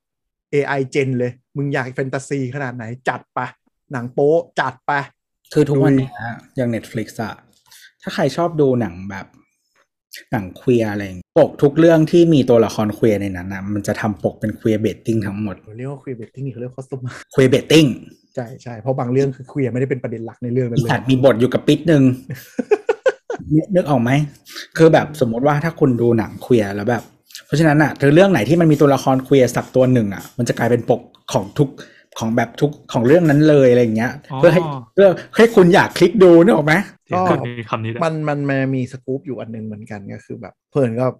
ถ้าเราดูหนังที่มีคนดำแสดงเยอะๆเนี่ยปกไม่มีคนดำหมดเลยทั้งๆที่บางทีเป็น minority role ด้วยก็ดึงขึ้นมา ใช่ มันคือเหมือนกัน แต่แค่มันไม่มีคำนั้นนึกออกไหมอืมเคลียร์เบตติ้งมันคำบัญญัติมาแล้ว คือคือมันเป็นอาจจะเป็นยุคของที่ไม่ใช่เมืองไทยยุคปัจจุบัน มันเป็นคำฝรั่งคือแบบ บางทีอะคือคนที่เป็น minority อะครับเขาเขาอยากเห็นอะไรที่เป็นตัวเองอะ อยากมี representative ในเอออยากมีในหลๆโอกาส representation อยู่ในอยู่ในสื่อที่เขาเสพอะไรอย่างเงี้ยใช่แล้วพอคือเคลียร์มันไม่มีน้อยอะเขาก็เลยแบบ เพราะฉะนั้นผู้บางทีผู้ผลิตอะเขาก็จงใจที่จะแบบว่าแบบมันไม่บางทีมันไม่ใช่ความจงใจในการ diverse เนาะปะมันเป็นจงใจที่จะ ให้คนกลุ่มมากที่สุดชอบ เพราะฉะนั้นอะก็คือใส่คนไปหลาย ๆ กลุ่ม มันจะได้ชอบเรื่องนี้ แล้วพอแบบสมมติว่าถ้าเป็นคนที่ minority แล้วเขาแบบแทบไม่เคยเห็นตัวเองเลยอะ พอมีนิดนึงอะ เขาก็คือจะอยากดูเนี่ยหรอกปะดีใจกระแสมาเอออะไรอย่างงี้แหละแหละ queer betting ไม่ต้องอะไรมากเลยหนังแค่ง่ายเลยถ้าหนังฮอลลีวูดไหนไม่มีแค่คนไทยโผล่ไปนิดหน่อยก็เฮละโลกันนะหลักการเดียวกันเลย กูไม่ดูแล้วหนึ่ง คุย AI มันคุยจริงมีมาฟุ้งๆมันก็น่ากลัวเหมือนกันนะเออคือคือเราคิดว่าโลกมันจะกลายเป็นแบบบออีอะคือคนมันไม่ต้องทำอะไรแล้วอะทุกอย่างแม่งเซิร์ฟหมดอะไรเงี้ยแล้ววันหนึ่งคือถ้าเกิดแบบระบบล่มหรือโดน EMP ปุ้งขึ้นมาปุ๊บก็คือเป็นง่อยกันทั้งประเทศวันก่อนที่เราถามเคนนะว่า ไม่คิดเหรอว่าโลกในอนาคตจะเป็นยูโทเปีย แต่เคนบอกว่าเป็นน่าจะเป็น dystopia มากกว่า เราว่ามันจะเป็น dystopia ก่อน จนมันคัดคนที่อยู่ไม่ได้ออกไป แล้วมันจะกลายเป็นยูโทเปียหรือมันแบบมันจะ absurd แบบนี้ก็ได้แบบหนังเรื่อง Elysium อะ มีทั้งยูโทเปียและ dystopia ในเวลาเดียวกัน ก็จะเป็นไปเราเราเราคิดเองว่าอาจจะเป็นแนวนั้นมากกว่า เพราะว่าทุกคือทุกวันนี้ทุกประเทศในโลกอะ ยิ่งรวยขึ้นอะเออไอแกลบของคนรวยคนจนอะ มันยิ่งถางขึ้นเรื่อยๆ อืมอืมแล้วมันก็จะเป็นมากขึ้นเรื่อยๆ คือเขาบอกว่าอันนี้อันนี้ที่ว่าใครออกรูปมากกัน อันนี้เป็นเรื่องเกี่ยวกับ AI เหมือนกัน คือมันมีคนถามเหมือนกันว่าถ้าโลกพัฒนาไปอย่างเงี้ยไอ AI ตัวเนี้ย คิดว่าโลกจะเป็นอย่าง AI มันบอกว่า แม่งคิดออกมาไว้ว่า มันคิดว่าสุดท้ายอะมนุษย์โลกจะกลายเป็นสองเผ่า คือเผ่าคนที่มีและเผ่าที่คนไม่มี เผ่าคนที่มีเนี่ยจะกลายเป็นมองว่าคือทั้งสองเผ่าจะมองว่าอีกฝั่งเป็นสิ่งมีชีวิตอีกแบบหนึ่งไปเลย เพราะไม่สามารถเข้าใจการดำเนินชีวิตหรือหลักคิดทั้งหมดได้ คือกลายเป็นว่าใช่ มันคือมันทุกนี้จะยังเห็นเป็นคนแต่อนาคตอาจจะมองเป็นแบบเป็นเอเลี่ยนเลยอะ่ะเพราะกลายเป็นว่าคนที่มีก็จะพัฒนาสังคมไปแบบหนึ่ง คนที่ไม่มีก็จะโดนเซ็กคลูดออกไปนี่ออกปะก็เหมือนยุคทาสปะมองไม่เป็นคนใช่ มันจะกลับไปเป็นอย่างนั้นคือเอมพัตตีคนตกลงเรื่อยๆเว้ยแล้วคนรวยก็คือ คนรวยไม่ได้มองว่าจะแก้ไขสังคมให้มันดีขึ้นยังไง คนรวยมองว่ากูจะทำให้ตัวเองรอดยังไง อย่างเช่น วันนี้มันมีประเด็นในในทวิตเตอร์ที่แบบที่เขาบอกเนาะไอ้ที่ฝรั่งมาเมืองไทยใช่ไหม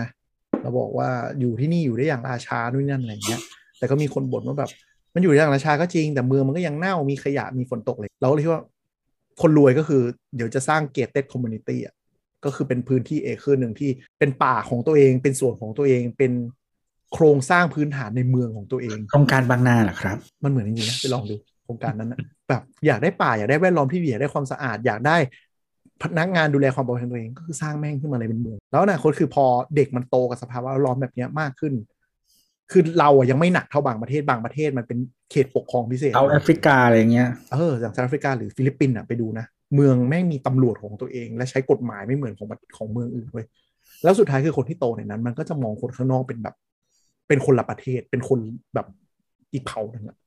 แล้วคนที่อยู่เมืองตรงแจ้งวัฒนามันมันมีเมืองอยู่เมืองหนึ่งอะเออเมืองทองไม่ใช่ ไม่ใช่เมืองทองไอหมู่บ้านที่เป็นทองนั่นตะลำก็เมืองฝรั่งเนี่ย ปกไม่ได้หมายถึงเมืองนั้นไง อีกเมืองหนึ่งเมืองที่เป็นเป็นเอ็กซ์แพดกับฝรั่งเออมีทะเลสาบอะไรนี้นี่นั่นนะอืม มีโรงเรียนมีมีทุกอย่างอะ ใช่อย่างเงี้ย แล้วก็ AI มันก็มันก็มันคือบางทีมันมองไปแบบ มันไม่มีอคติไม่มีอีโก้ ไม่มีความเป็นคนอะ มันก็บางทีมันก็จะมองมองอะไรแบบกล้าพูดมากหลอนดี ซึ่งอนาคตก็คือการถกปรัชญาหรือว่าการคิดเบสิสของกฎหมาย หรืออะไรที่มันดูอย่างเงี้ย ก็คือเราอาจจะไปปรึกษา AI อะเพราะ AI คิดได้มากกว่าเรา แล้วแบบชี้แจงเหตุผลหนึ่งสองสามสี่ห้าจนเราแบบเออว่ะกูยอมแพ้มึงอะไรอย่างนี้ก็ได้เพราะว่าปีนั้นยังมีข้อพิพาทอยู่เลยว่าเออยังมีข้อบัญญัติอะไรสักอย่างที่ว่าบอกว่าไม่ให้ศาลที่เป็นคนเป็น AI เป็นคนตัดสินคดีอะไรอย่างนี้ ต่อไปมันอาจจะเหมาะกับคนก็ได้ ก็อย่างน้อยเราว่าอย่างน้อยมันต้องเริ่มเป็นจูรี่อะคืออย่างอเมริกาน่าจะใช้ AI เป็นจูรี่ได้ไม่ยาก คือจูรี่ก็คือลูกขุนเนาะ เขาใช้ระบบฐานเราเป็นระบบลูกขุน ใช่ ก็อาจจะมีลูกขุนนะที่เป็น AI มากขึ้นอืมคือเหมือนเวลาแบบศาลที่อเมริกานะ เวลาเขาสมมติเป็นทนายแบบทำเคสอะเขาต้องคิดไว้เลยนะว่าเคสเนี้ยจะแบบคนมีทายที่ไหน เออหมายถึงหมายถึงว่าทรายต่อหน้าแกรนจูรี่หรือเปล่า ก็คือมีคณะลูกขุน หรือทรายแบบไม่มีคณะลูกขุนเพราะว่า strategy อะไม่เหมือนกัน คือลูกขุนแบบ คือคือ appeal กับผู้พิพากษาบางทีมันคือเหมือนแบบว่าใช้ตัวบทใช้อะไรมาหรือว่าใช้ court case เก่าๆใช่ไหมเออที่อเมริกาตัวบทมันจะไม่เยอะแต่ว่าถ้า appeal กับ grand jury หรืออะไรเงี้ยที่เป็นแบบคณะลูกขุนน่ะอาจจะแบบไม่ได้คิดแบบนั้น คิดว่าแบบคนมี empathy เนี่ยหรอปะจะซื้อใจคนอย่างไรเออคือคือระบบลูกขุนอเมริกาอธิบายหน่อยเผื่อคนไม่เข้าใจว่าลูกขุนไม่ได้เป็นคนตัดสินคดีนะ ลูกขุนไม่ได้ลูกขุนไม่ได้เป็นคนตัดสินว่าจะลงโทษหรือไม่ลงโทษ แต่ลูกขุนเป็นคนชี้บางประเด็นที่ไม่ได้มีหลักฐานชัดเจน ลูกขุนเขาจะเลือกที่ว่าจะเชื่อหรือไม่เชื่อเหตุการณ์นั้นว่าเป็นจริง เช่นแบบ ใครตบกันใครเริ่มก่อนหรือแบบมีพยานเบิกมาอย่างเงี้ยแล้วพยานพูด ลูกขุนจะเป็นคนลงมติว่าจะเชื่อพยานนี้ว่าพูดจริงไหมหรือไม่เชื่อหรืออะไรอย่างเงี้ย โดยลูกขุนก็จะคัดมาจากคนทั่วไปบ้างแล้วก็ผู้วิสุ่มแล้วก็คนที่เกี่ยวข้องกับวิชาชีพนั้นมากมามามาปนๆกันนะเพราะฉะนั้นก็คือมันจะกลายเป็นว่า เออ คนนี้ดูมีพิรุษจังก็จะไม่เชื่อคำให้การนี้ก็ได้ แต่แต่มันจะไม่ใช่ความจริงก็ได้ใช่มันอยู่ที่เทคนิคการให้การการอะไรนั่นแล้วไป แต่ AI หรือบางทีมันก็จะมีคอนวินส์ลูกขุนอย่างเช่น ผิด สมมุติเราผิดจริง แต่ว่า พยายามคอนวินส์ว่ากระบวนการซึ่งที่อีกฝ่ายหนึ่งอะโจทย์อะนำเสนอด้วยหลักฐานอะได้มาซึ่งวิธีการที่ผิดกฎหมาย หรือไม่ไม่สะอาดก็ได้ลดลง แต่สุดท้ายคนตัดสินยังเป็นผู้พิพากษาอย่างเงี้ย AI มันอาจจะมีมิติที่มันเป็น advisor คือคือคนอาจจะเป็นคนเคาะสุดท้าย เหมือนมิจนี่เนาะคนก็เป็นคนเคาะสุดท้ายดีว่าจะเลือกไง แต่ว่าบทบาทของเป็นทูที่เป็นที่ปรึกษาในทุกวิชาเงี้ยมันอาจจะมากขึ้นใช่ไหม แบบเออรู้ประวัติเราแล้ว เป็นผู้ช่วยส่วนตัวเหมือนจาวิสอะคือมาเงี้ยจาวิสอนาคตไม่ไม่ไกลแล้วอะโตมากับเราตั้งแต่เด็กอนาคตคลอดออกมาปุ๊บ เอา AI ฝังกับตัวเลย แล้วรู้เลยว่าแบบชีวิตมึงเป็นยังไง ก็จะได้ให้คำแนะนำได้แบบตรวจร่างสแกนพฤติกรรมตลงตลอดอะไรอย่างเงี้ยคือมันอยู่ที่ input ถูกว่าถ้าอนาคตเราสามารถใส่ biometric sensor เหมือนแบบเด็กเกิดมาบังคับใส่ประวัติอะไม่มีแบบการเก็บข้อมูลหัวใจตั้งแต่เด็ก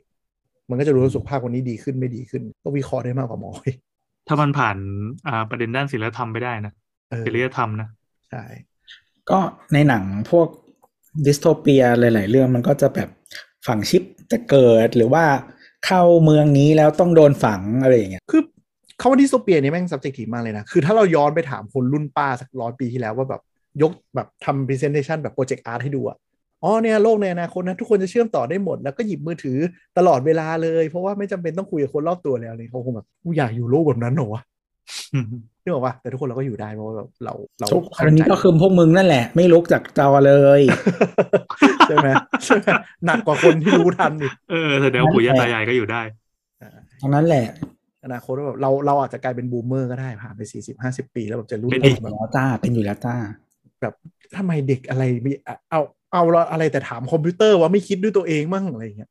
เออเนี่ยก็นี่ไงเขาเราก็ suggest ว่าหมายถึงว่าจริง ๆ มันเริ่มแล้วแหละหมายถึงว่าอย่างเช่น เรา suggest ว่าเวลาเลี้ยงลูกไม่ให้เลี้ยงด้วยจอเนื้อเนื้อออกไหมลูกก็จะลูกก็จะ boomer จังเดี๋ยวนี้ใครเขาก็เล่นกันหมดทำไมต้องมันนั่งกำกับชีวิตเราแล้วมันก็จะเป็นนิยายนิยายแบบแนว dystopia ที่แบบอะไรนะพระเอกเป็นคนเดียวที่แบบหลุดบ่วงตรงนี้ออกมาได้แล้วต้องการเดี๋ยวแก้ความน่ากลัวในอนาคตเลยก็เหมือนกันกับทุกเรื่องอะพลอตอะแบบ อะไรก็ control ฮะเออแบบ Matrix Divergent หรืออะไรก็ตามอะเหมือนกัน แต่ก็นั่นแหละไพรมันใกล้ตัวที่คิดแล้วก็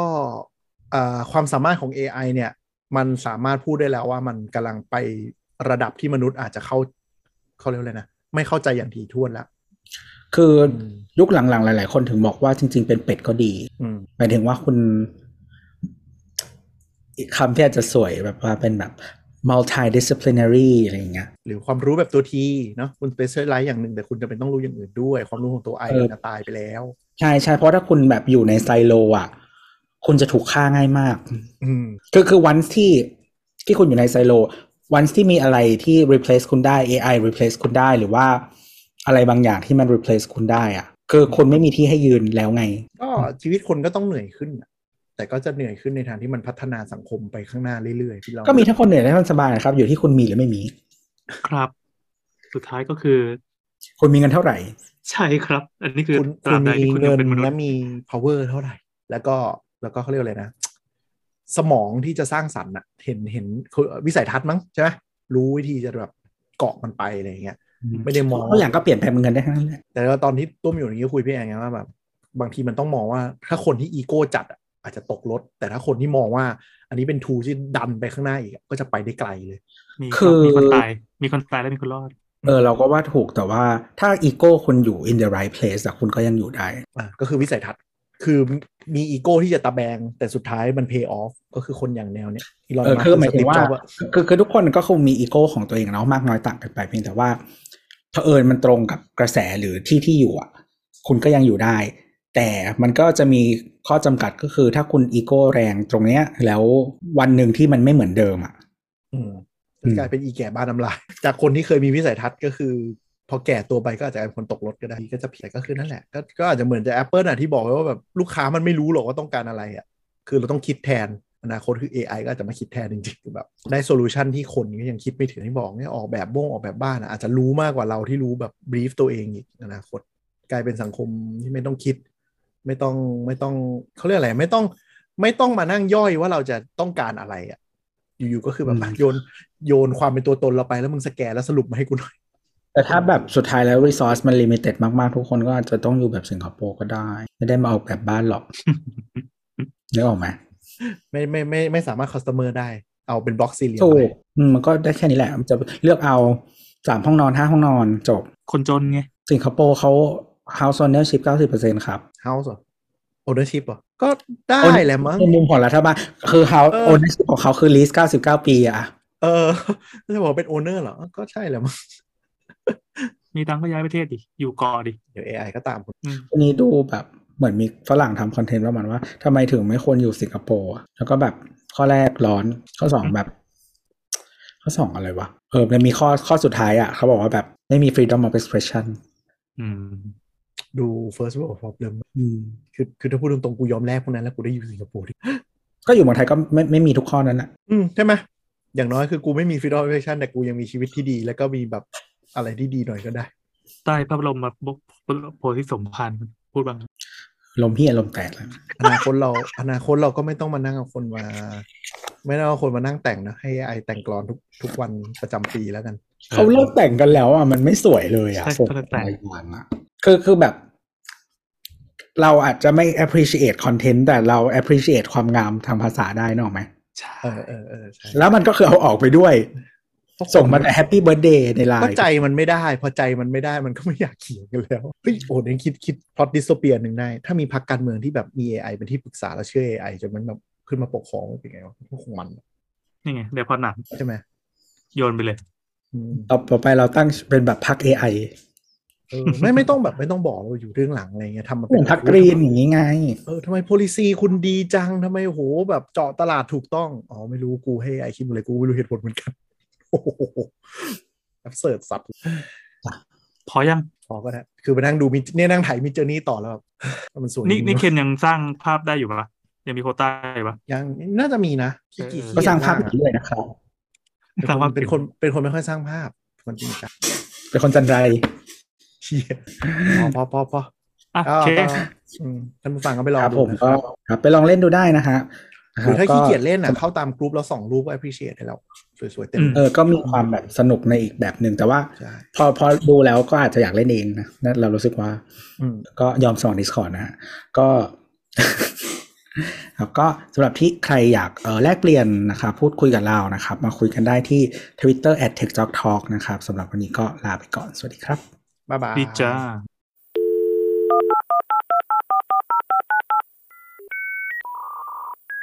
Bye.